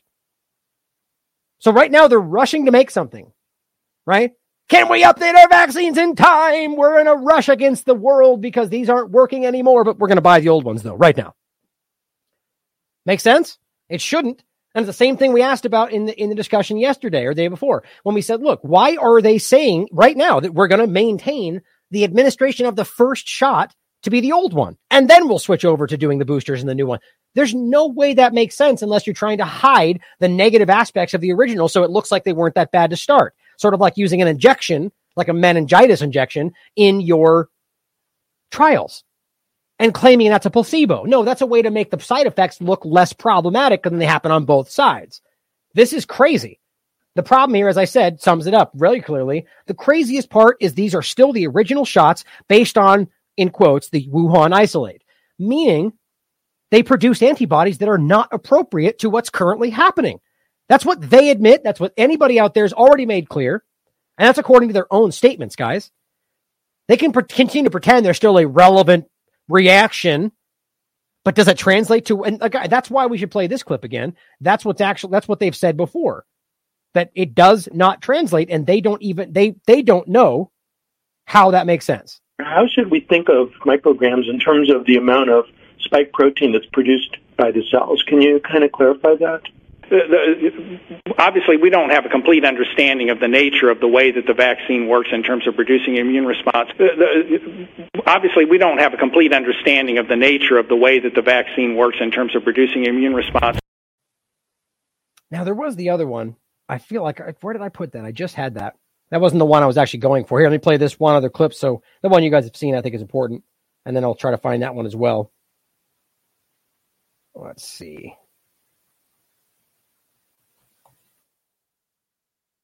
Let's see. Where was that? Dr. Fauci. Here we go. There's another element to safety, and that is if you vaccinate someone and they make an antibody response and then they get exposed and infected, does the response that you induce actually enhance the infection and make it worse? And the only way you'll know that is if you do an extended study, not in a normal volunteer, who has no risk of infection, but in people who are out there in a risk situation. This would not be the first time, if it happened, that a vaccine that looked good in initial safety actually made people worse. Okay, here's the one I was looking for. And then, can you repeat the, the second question? I do. I mean, obviously, you have a lot of data now. What is your correlative protection is. Everybody's measuring antibodies; they're probably relevant, but as we know, that's, that's a long question. We need a quick answer. I would say there is no established correlate of protection. Thank you. That was a quick answer. Dr. Fink. Man. Okay, so they don't know how it works and they don't have any correlation between antibody production and actual protection. Yeah, we're seeing that happen. We uh, that's that's very clear. They hear those things and still vote that we should use them. Explain that to me. The bottom line is, like we just said, they produce antibodies that are not appropriate to what's currently happening. That's why they can't find a correlation because they go, look, antibodies, good, give them to everybody. But we're they're, they're the ones telling you that these are out there. You heard Fauci say it. Well, if they produce the wrong antibodies, you're going to have a problem. Why don't we acknowledge that's what's happening? I think you know why. Producing incorrect antibodies can be deadly. How do you explain the fact that they just ordered a bunch of those? You know why. You know how. I'm just trying to reach the people out there that aren't willing to look at this. Now, here's what's interesting. on a similar note that I just want to try to run through quickly here, uh, we're good on time, is the discussion of not only the fact that these things are not working, but we also have a conversation about the reducing of antibodies, right? That they're obviously showing you that these things are producing the wrong kind and are hurting you. But on top of that, the, the one, even the, the comparison as it goes forward, even the ones they are producing, which I guess was almost a blessing in disguise, because if you continue to produce the wrong ones at high volumes, it's much more dangerous, but they, they've dissipated. The waning happens almost instantaneously. Maybe there's an insight there that we're not seeing. But here is a video I wanted to share again that I just have. And I, I looked it up on MSN. Remember this clip? Dr. David Bauer, Pfizer's vaccine produces fewer key antibodies than other variant, right? Remember that? Well, I just wanted to show you since we go, oh, look, they deleted it. Isn't that interesting? Oh, it's not even, now it's not even loading. There we go. Taking forever. Wow. That's interesting. There it is. That's very strange. Oh, look at that. We're sorry. The video is not available. Why would you delete that, MSN? Is there a reason you're trying to hide something? Yes. Here's the actual break. Pfizer vaccines produce fewer key antibodies. Oops. Here's the actual video. Now, I think I was just going to do it down. I think I've got it down here. Different when I use StreamYard.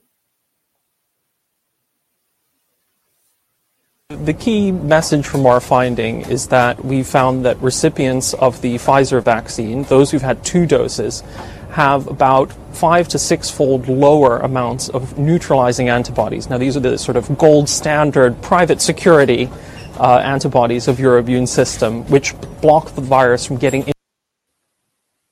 Now, there's more to the clip you can watch. I'll include the links and everything. The bottom line is it's very clear what's being said. And I'll show you the studies they're referencing. He tried to walk this back after it became a focal point. But here's his tweet significant loss of antibody neutralization versus the, you know, the versus live, basically. So here, the point is, if you get naturally infected with whatever we're talking about, if that's even what's happening, then you have a response. But the injection, as the variants increase, is increasingly less valuable. Now, if, if he's telling you right now that it's five to six times lower just in one variant, right? So from, from the original thing to beta, which is what they're talking about. And it gets even worse all the way down to Delta, then even to Omicron. Do you realize how low that is? Five to six times lower from the, from the first step, then the second, then the third, then the fourth. We're talking exponentially almost non existent here. And they're acting like, yeah, but it's still worse. Keep taking it as we rush to make something new. This was very clear. That's why I believe they're deleting this. The net, the neutralizing antibodies were five to eight times fold. Five, not just five to eight times, or fold, five to eight fold, like a same point. Five times lower. Not five antibodies, five times lower. And it says we're reduced against specifically B16172 relative to the wild type, significantly more reduced than B117, and on a similar order in the reduction observed against B1351. So the fir- these are all the different anti the you know beta to alpha to beta to delta and so on. It can every time it got far far, far and it says significantly more and then uh, similar order. So we can assume five to eight times more and then five to eight times even less. Excuse me, that was confusing. Neutralizing antibodies are five to eight times fold reduced with the first variant and then again five to eight times reduced for the next one, and then five to eight times reduced for the next one. And now we're at Omicron level. Can you imagine how that's minuscule? And this is what they're trying to hide. This was admitted. Here's the here, same similar conversation from New England Journal of Medicine, not about the antibodies, but just how this generally immediately reduces. The levels of the IgG antibodies decreased at a consistent rate, whereas the neutralizing antibody level decreased rapidly for the first three months, with a relative slow decrease after that. Regardless, a rapid decrease to basically non existent, then a slow decrease after that. And we've seen the data, I'll show you next, which after three it's gone. I mean, this, this is, in fact, it goes negative efficacy after three months. Six months after receipt of the second dose, humoral response was substantially decreased. So not only are your antibodies basically non-existent, the decrease of what is even happening goes away immediately. Do you not see how clear all this is? It's peer-reviewed science, guys. Here is Jerusalem Post. Antibody levels decrease after two doses. Same situation. Antibody levels decrease rapidly after two doses of the vaccine. Here is the Frank, uh, Francis Crick Institute. This is his institute, the David Bauer. And it's just simply same point. June 3rd, 2021. Pfizer BioNTech vaccine recipients have lower antibody levels targeting Delta variant than other variants. And that's the point that these articles are making, specific to Lancet, that the same thing is seen from variant to variant as it goes forward. That's what it's listing, all of them right there. One, two, three, four.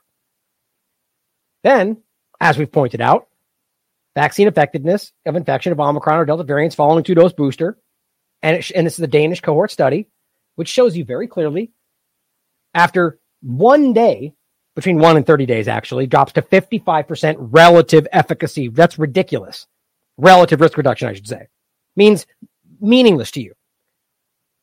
31 to 60 days down to 16. We're way below the supposed 50% plus emergency use authorization level. Doesn't matter though, because they don't follow the rules.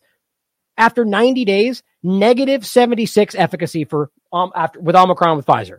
It's negative 39 with Moderna. That's fact. That's, that was backed up by the study they did after that. It's not an anomaly. So now you have to correlate, to put it together, rapidly decreasing production of antibodies as you go from variant to variant, which if that's what's happening. And regardless of where you are in that process, the dramatic reduction of whatever's happening in a very quick period of time. And that eventually goes to a negative efficacy if it continues, which is hurting you. That means you're more susceptible to infection, guys. Your immune system's broken. Which then brings us to the reason I brought this up today, which is the fact that Dr. Carrie Smith is pointing out her own information. She says she's been infected five times with COVID 19 over the past two plus years. She's injected, guys. She, she lists it down here. She's gotten multiple injections. Now, I don't know whether she paused at some point, but she admits she's got multiple injections. What she's saying here is these are her most recent T cell counts, not antibodies. Remember, the difference in a very quick, broad understanding is that antibodies are what your body produces to fight off the current problem. They're not meant to be produced forever. They eventually stop when the problem's gone. But your memory B specifically is remembering that process to where it can reproduce them if you come in contact with something in the future, which is immunity, right? That's, it's a combination of things. T cell is a little bit more abstract, but the bottom line is these things are meant to be representative of when you're not in a problem, you're not producing antibodies, but you're still supposed to have ongoing immunity, which is what we continue to see with natural immunity, which since I bring it up, just very quickly, the one that I always show you because it's just undeniable not to say that it's absolute, but it's peer reviewed on science, on science.org, and very clearly found that this continues, that people that got sick with the original thing without any injections in their body continue to produce antibodies for variants of concern with high potency. And this goes right up to Omicron.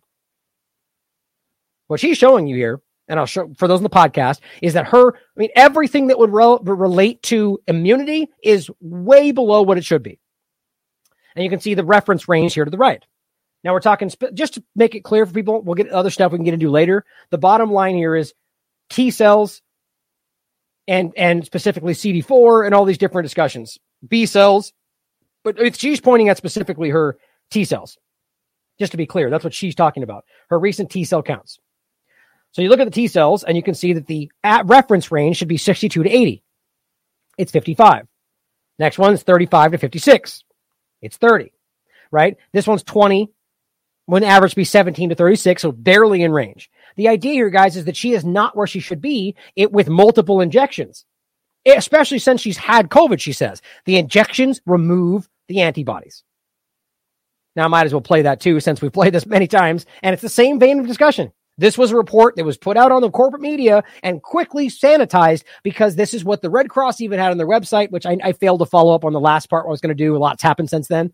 But I proved this with the Wayback Machine discussions and what their own website said, and this is what it said. your COVID 19 vaccine, you're going to want to listen to this. The Red Cross says anyone who has received their COVID 19 vaccine cannot donate convalescent plasma to help other COVID 19 patients in hospitals. That plasma is made up of antibodies from people who have recovered from the virus, but the vaccine wipes out those antibodies, making the convalescent plasma ineffective in treating other COVID 19 patients. Pretty clear, right? And there's Jessica Rose. Oh dear, that's not good, right? Yeah, I mean, it, it, this is obvious anybody that's willing to be objective, right? This is bad. Multiple shots, multiple experiences. What they tell you is COVID, and you're still not. I mean, it's just it. They're what they're telling people to do is not the right thing to do. That's what seems very clear. And then, of course, just to include a couple things on the way out before. Oh, actually, I was to the, the New South Wales I wanted to get to, but you know, remember stuff like this. This is just a point to make sure we understand how many things they've told you that have blatantly been not true. This is peer reviewed science. Not that it means you should be absolute, that you should blindly trust it, but that's what they tell you is supposed to be the driving force behind the conversation. And they ignore stuff like this. Circulating SARS CoV 2 vaccine antigen detected in the plasma, the blood of mRNA 1273 vaccine recipients, meaning the spike protein is in your blood and well, specifically SARS-CoV-2 vaccine antigen in the in the it's the spike protein we're talking about here in your blood. When they tell you it's supposed to stay in your arm, right? And they this is the, the cat's out of the bag, but this was a huge point for them.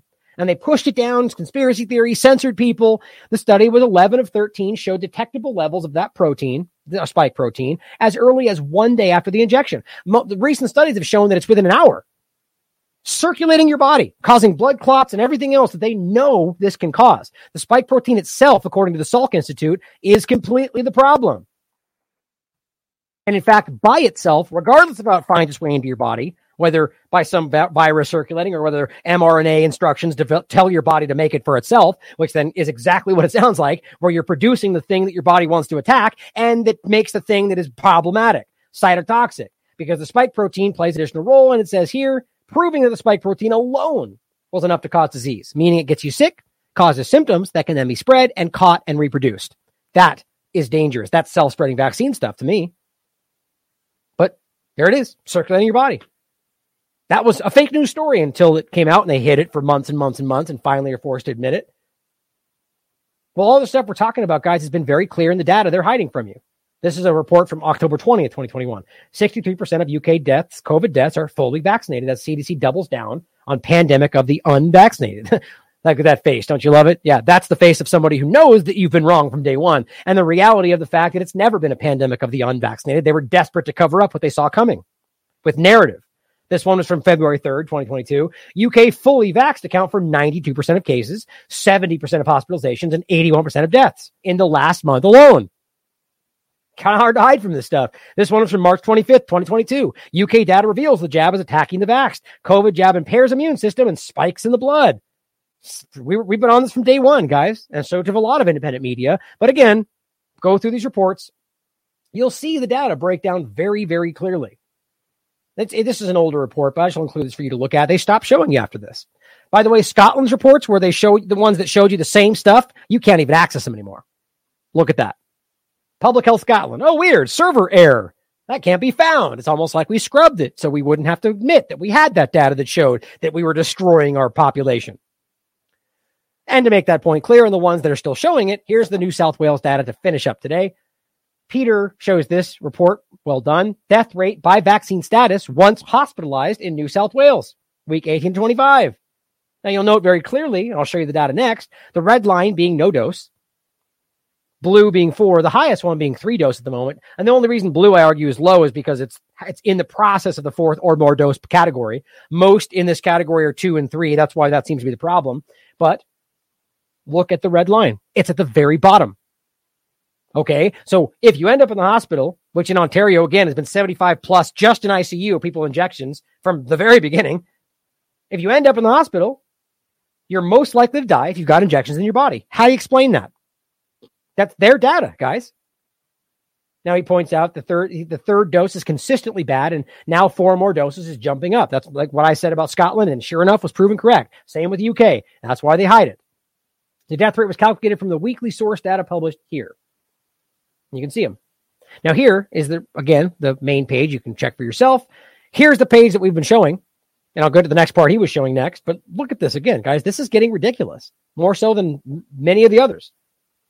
They keep telling you this is going to be obvious. One here, here's no dose. No dose accounts for zero hospitalizations, but they claim 12 deaths. Now, don't forget. Now, I, I'm not going to say that people couldn't have died or from whatever they say is happening, or after they were told they had this, which is still what's happening. People get in a car accident when they got a PCR test, they count that as a death. But the point, and that applies to vaccinations too, understand. The point is that these people, as I've proven to you in this report, and everyone's in the UK, Scotland, all the rest, if you are, if you die after with before 14 to 20, uh, this is 21 days actually, Scotland, New South Wales, 21 days. If you die on the 20th day after getting injections, that's unvaccinated to them. They count that as unvaccinated. That's ridiculous. Just to be clear. But regardless of that, let's just say 12 people did die after this who have no doses they claim from COVID 19. That's, of course, ignoring again the PCR false positives, which apply both ways. Recognize what we're seeing two doses, 93 hospitalizations, 12 in the ICU, 16 deaths. Three doses. That's the category that's allowed to develop the most. 207 people in the hospital, 22 in the ICU. This is one week, guys. Or, uh, yeah, one week. Just one week. 51 deaths. 51. Out of 104 deaths in the last week in New South Wales, only 12 of them they claim were people with no doses in their body. Four or more, it's already up to 21. Explain how that makes sense. If this is supposed to be some majority illusion, there's very few people that have four or more doses, which, by the way, are multiple categories now, in, in this area. Most of them are at three dose level. Four doses have bottomed out for most places, understand and yet they've still got 21 deaths and there's only 12 in the no dose category, which is more than that category. It's quite obvious how they're trying to hide this. This is a pandemic of the injected. Simple. And the data is obvious. Here's some easier breakdowns. First of all, I find this interesting up here. It says overall, the situation is relatively stable. Funny how they don't, they want you to hear that when they want you to, but at the same time, pretend you're all going to die if you don't do what you're told stable but dangerous, right? But a with a gradual increase in reported cases, not cases but reported cases, and an average growth factor at 1.00 or 01. Right. Woo, crazy, exploding. Barely over nothing, right? At a factor of 1 means nothing's happening. If I mean I believe I'm correct in that. a factor of 0 makes no sense. Factor of 1 means it stays the same. Factor of two would be double. I believe I'm correct in assuming that. The idea is 1.01 seems a very small change, but that's enough apparently. And it says hospital occupancy with COVID 19 positive patients remains relatively high. Okay, so if the increase of cases is basically non existent, yet the increase of hospitalizations high, what does that tell you? It's undeniable that the people who are injected, who are already sick, are continuing to go back to the hospital. If no new cases are coming along, it's only people. I mean, come on, guys. And here we can see the breakdown of the data the percentage of cases of hospitalized, unvaccinated versus two and three dose. Unvaccinated, 20%. And again, realize that always includes a huge portion of people that are getting sick, which is the highest category, which Alberta revealed to us. The highest category of all of these problems are within the first 21 days of the first shot of all of them. And that that applies to the second shot, third shot as well. The first 21 days is where most of the problems happen. But Alberta posted this and then covered it up. They deleted it. But we, of course, have the Wayback Machine to make sure you can see it, which is that in every category cases, hospitalizations, deaths, the problem is exponentially. That's not, I guess, the right word. It is, is predominantly in that first period. Look at this spikes right here. Cases. There's 21 days. The vast majority is in the first 21 days. Same with hospitalizations. Look at that, guys. You're covering up 80% of the problem by pretending that's not associated with the injection. Same here. Boom, deaths. Super spike, 21 days. So the point being, 20% of unvaccinated in the hospital could very well be a lot, and it probably is injections. But regardless, two doses, 18%. Three plus doses, so three, four, five, 60% of people in hospital. Go to ICU. Unvaccinated, 27%. Two dose, 27%. Three plus, 41%. Percentage of population vaccinated with at least three doses, 64%. None of this adds up with any part of the narrative they're spinning. What it shows you is that they're hiding what's really going on. And this one's pretty hard to miss. This goes all the way back to the very beginning using their world-o-matic full picture. Even though this does include a lot of subjective deaths that are car accidents and PCR tests and so on, nonetheless, check this out. Correlation does not imply causation. But under causation, we should expect some correlation. No? With that in mind, if you didn't know when the vaccines were rolled out, would you be able to pinpoint their rollout on this graph? If not, why not? Right? Look at where where would you say the pin on this should be for when the vaccines were starting? It's kind of hard to point out because it seems to be just be a steady increase, right? Which wouldn't make sense with everything they're yelling about how well this is done to reduce hospitalization death for everybody. We know it does that, right? Explain. Explain how there's a decrease in the in the deaths. Because it's the majority in pretty much every place we're pointing at, right? Okay. Well, you can prove that the injections were given right around this period, right here. The idea being that we know that the, the first non trial injection was at the end of 2020, right? So it's pretty much right when this blew up. No trials down here, injections beginning and, you know, and continuing to go up. There's no way you explain that unless there's more to the story. And then to finish off with one more point that's kind of calling back to something we already talked about. Somebody just shared this, by the way. And I just reminded me of how we talked about this back in the beginning of, of 2022, January 10th. Swiss Policy Research, always doing a great job. Professor Ehud Qimron, quote, Ministry of Health, it's time to admit defeat. It's amazing how the experts can come out at the Tel Aviv University of all places and say, we failed. You guys are wrong. They're not working. And nothing happens. Oh, are they all fakes, anti science conspiracy theorists? Despite the fact you can't say that, right? Because you're working with them to do what you're trying to do. I guess we just ignore it. That's what they did. To finish off here, Professor Ehud Qimron, head of the Department of Microbiology and Immunology, clearly a conspiracy theorist at Tel Aviv University and one of the leading Israeli immunologists, has written an open letter sharply criticizing the Israeli and indeed the global management of the coronavirus pandemic. In the end, the truth will always be revealed, he writes, and the truth about the coronavirus policy is beginning to be revealed. When the destructive concepts of uh, uh, concepts collapse one by one, talking about all of it, mass injection, uh, lockdowns, there is nothing left but to tell the experts who led the management of the pandemic, we told you so. You refuse to admit that recovery is more protective than a vaccine, despite previous knowledge and observations showing that non-recovered vaccinated people are more likely to be infected than recovered people because the injection in their body causes that. You refuse to admit that the vaccine, that was my inclusion right there at the end. You refuse to admit that the vaccinated are contagious despite the observations. Look at that, guys. These are experts leading this until they finally pulled back and said, we're wrong. It's hurting people. Based on this, you hoped to achieve herd immunity by vaccination, and you failed in that as well. You insisted on ignoring the fact that the disease is dozens of times more dangerous for risk groups and older adults than for younger people who are not at risk groups meaning that it's not as dangerous as we thought it was or they said it was. All they did was even out the danger and pretend everyone's at risk. It's a lie. And the risk was heightened in places like nursing homes because of the way that they made this happen. It's an illusion. I'm telling you from day one. You refused to adopt the Barrington Declaration, signed by more than 60,000 scientists and medical professionals. Apparently, all anti science fringe conspiracy theorists, right? That's how they pretended. That's what they framed them as, or other common sense programs. They denied them all. You chose to ridicule, slander, distort, and discredit them instead. You have not set up an effective system for reporting side effects of the vaccines, or rather, just effects of the vaccines. And reports on side effects have been deleted from your pages. Facebook page in this case, doctors avoid linking side effects to the vaccine, lest you persecute them as you did with some of their colleagues, right? Exactly. So they choose not to be honest about it because they know what will happen. You have ignored many reports of changes in menstrual intensity, and menstrual cycle times. You hid data that allows for objective and proper research. This is my point. For example, you remove the data on passengers at Ben Gurion Airport. That's the CDC doing that. They're making sure you can't come to conclusions on this stuff. Instead, you chose to publish non-objective articles together with senior Pfizer executives on the effectiveness of safety vaccines. Right. So working with the people that have a profit motive, because that's honest, right? You have destroyed the education of our children and their future. You slandered colleges, colleagues who did not surrender to you. You turned the people against each other, divided society, and polarized the discourse. You branded, without any scientific basis, people who chose not to get vaccinated as enemies of the public and as spreaders of disease. You promote, in an unprecedented way, the draconian policy of discrimination, denial of rights, and selection of people, including children, for their medical choice. A selection that lacks any epidemiological justification.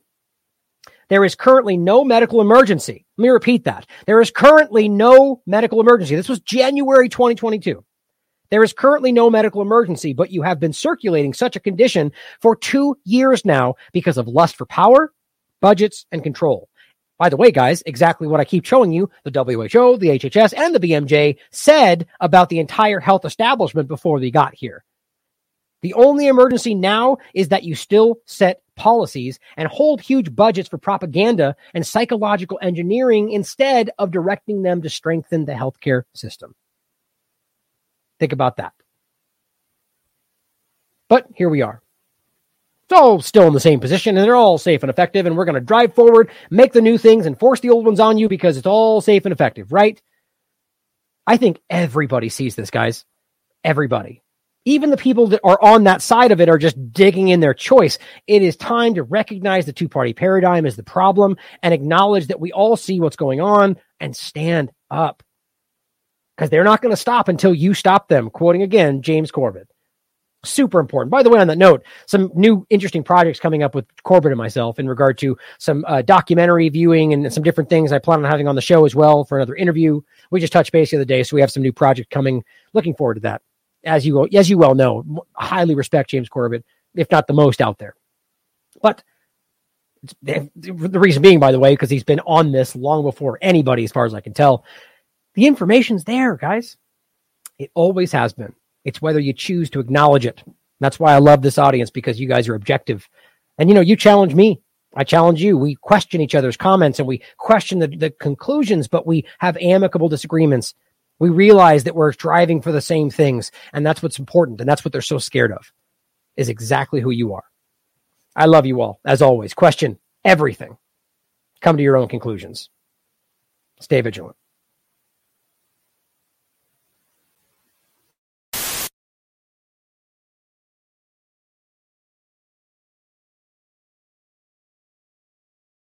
Yeah, I don't think anyone can explain why we saw a 40% jump in code ones. And I've, I've seen that as I've travelled around the state sometimes. I'll walk into an ambulance service and they'll say, we had a 30% increase in code ones yesterday. Can't tell you why. We just had a lot of heart attacks and chest pains and trouble you know, breathing, respiratory issues. Rafa, do you know what the issue is with the, the chest? Or is it something entirely new to you? Mm. No, I don't know. Honestly, no. I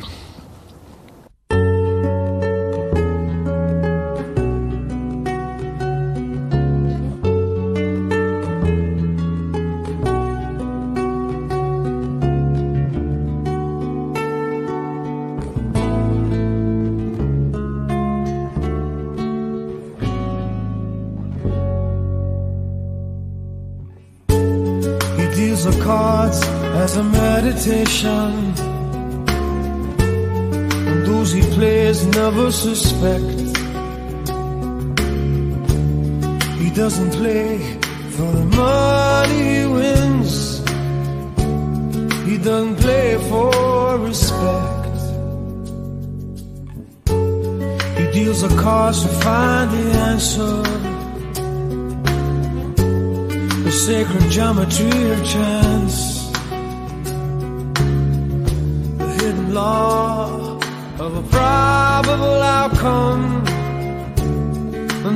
Lead a dance. I know that the spades are the swords of a soldier. I know that the clubs are weapons of war. I know that diamonds mean money for this art But that's not the shape of my heart. You may play the of diamonds, you may lay the queen of spades,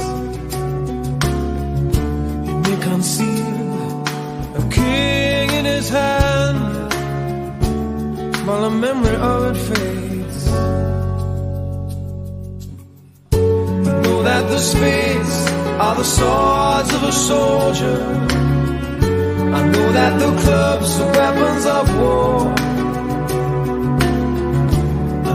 Diamonds money for this art, but that's not the shape of my heart. That's not the shape.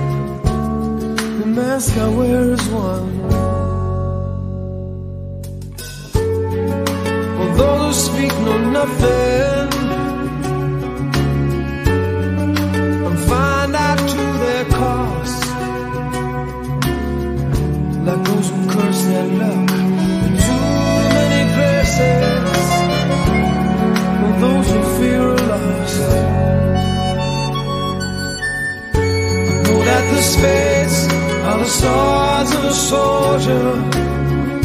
I know that the clubs are weapons of war.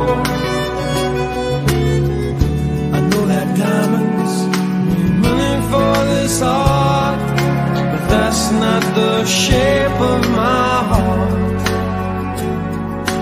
That's not the shape of my heart. That's not the shape, of my.